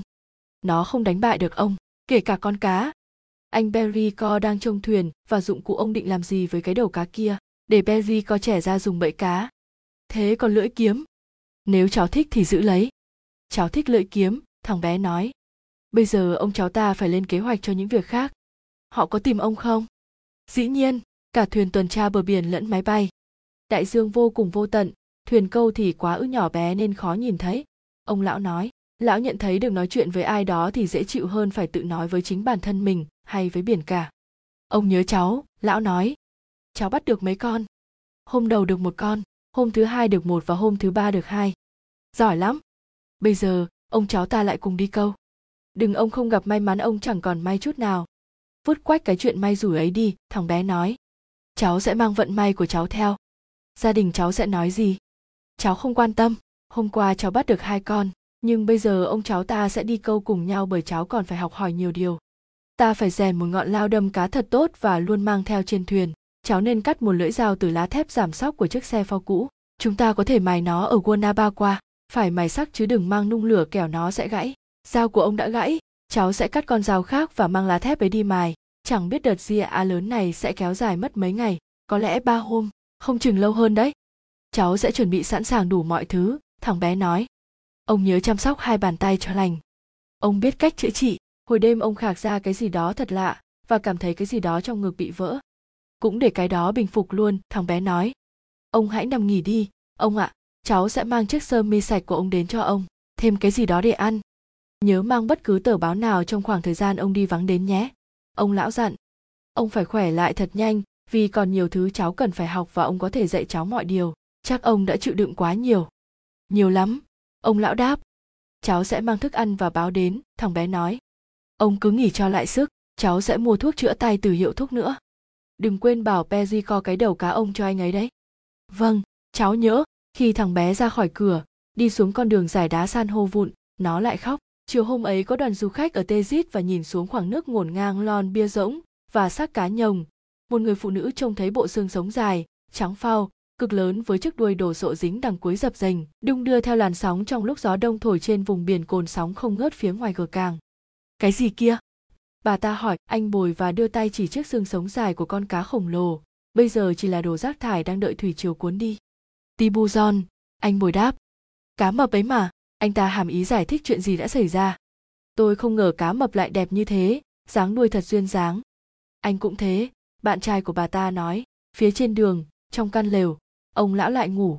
Lão vẫn nằm úp mặt ngủ, thằng bé ngồi bên cạnh nhìn lão. Ông lão đang mơ về những con sư tử.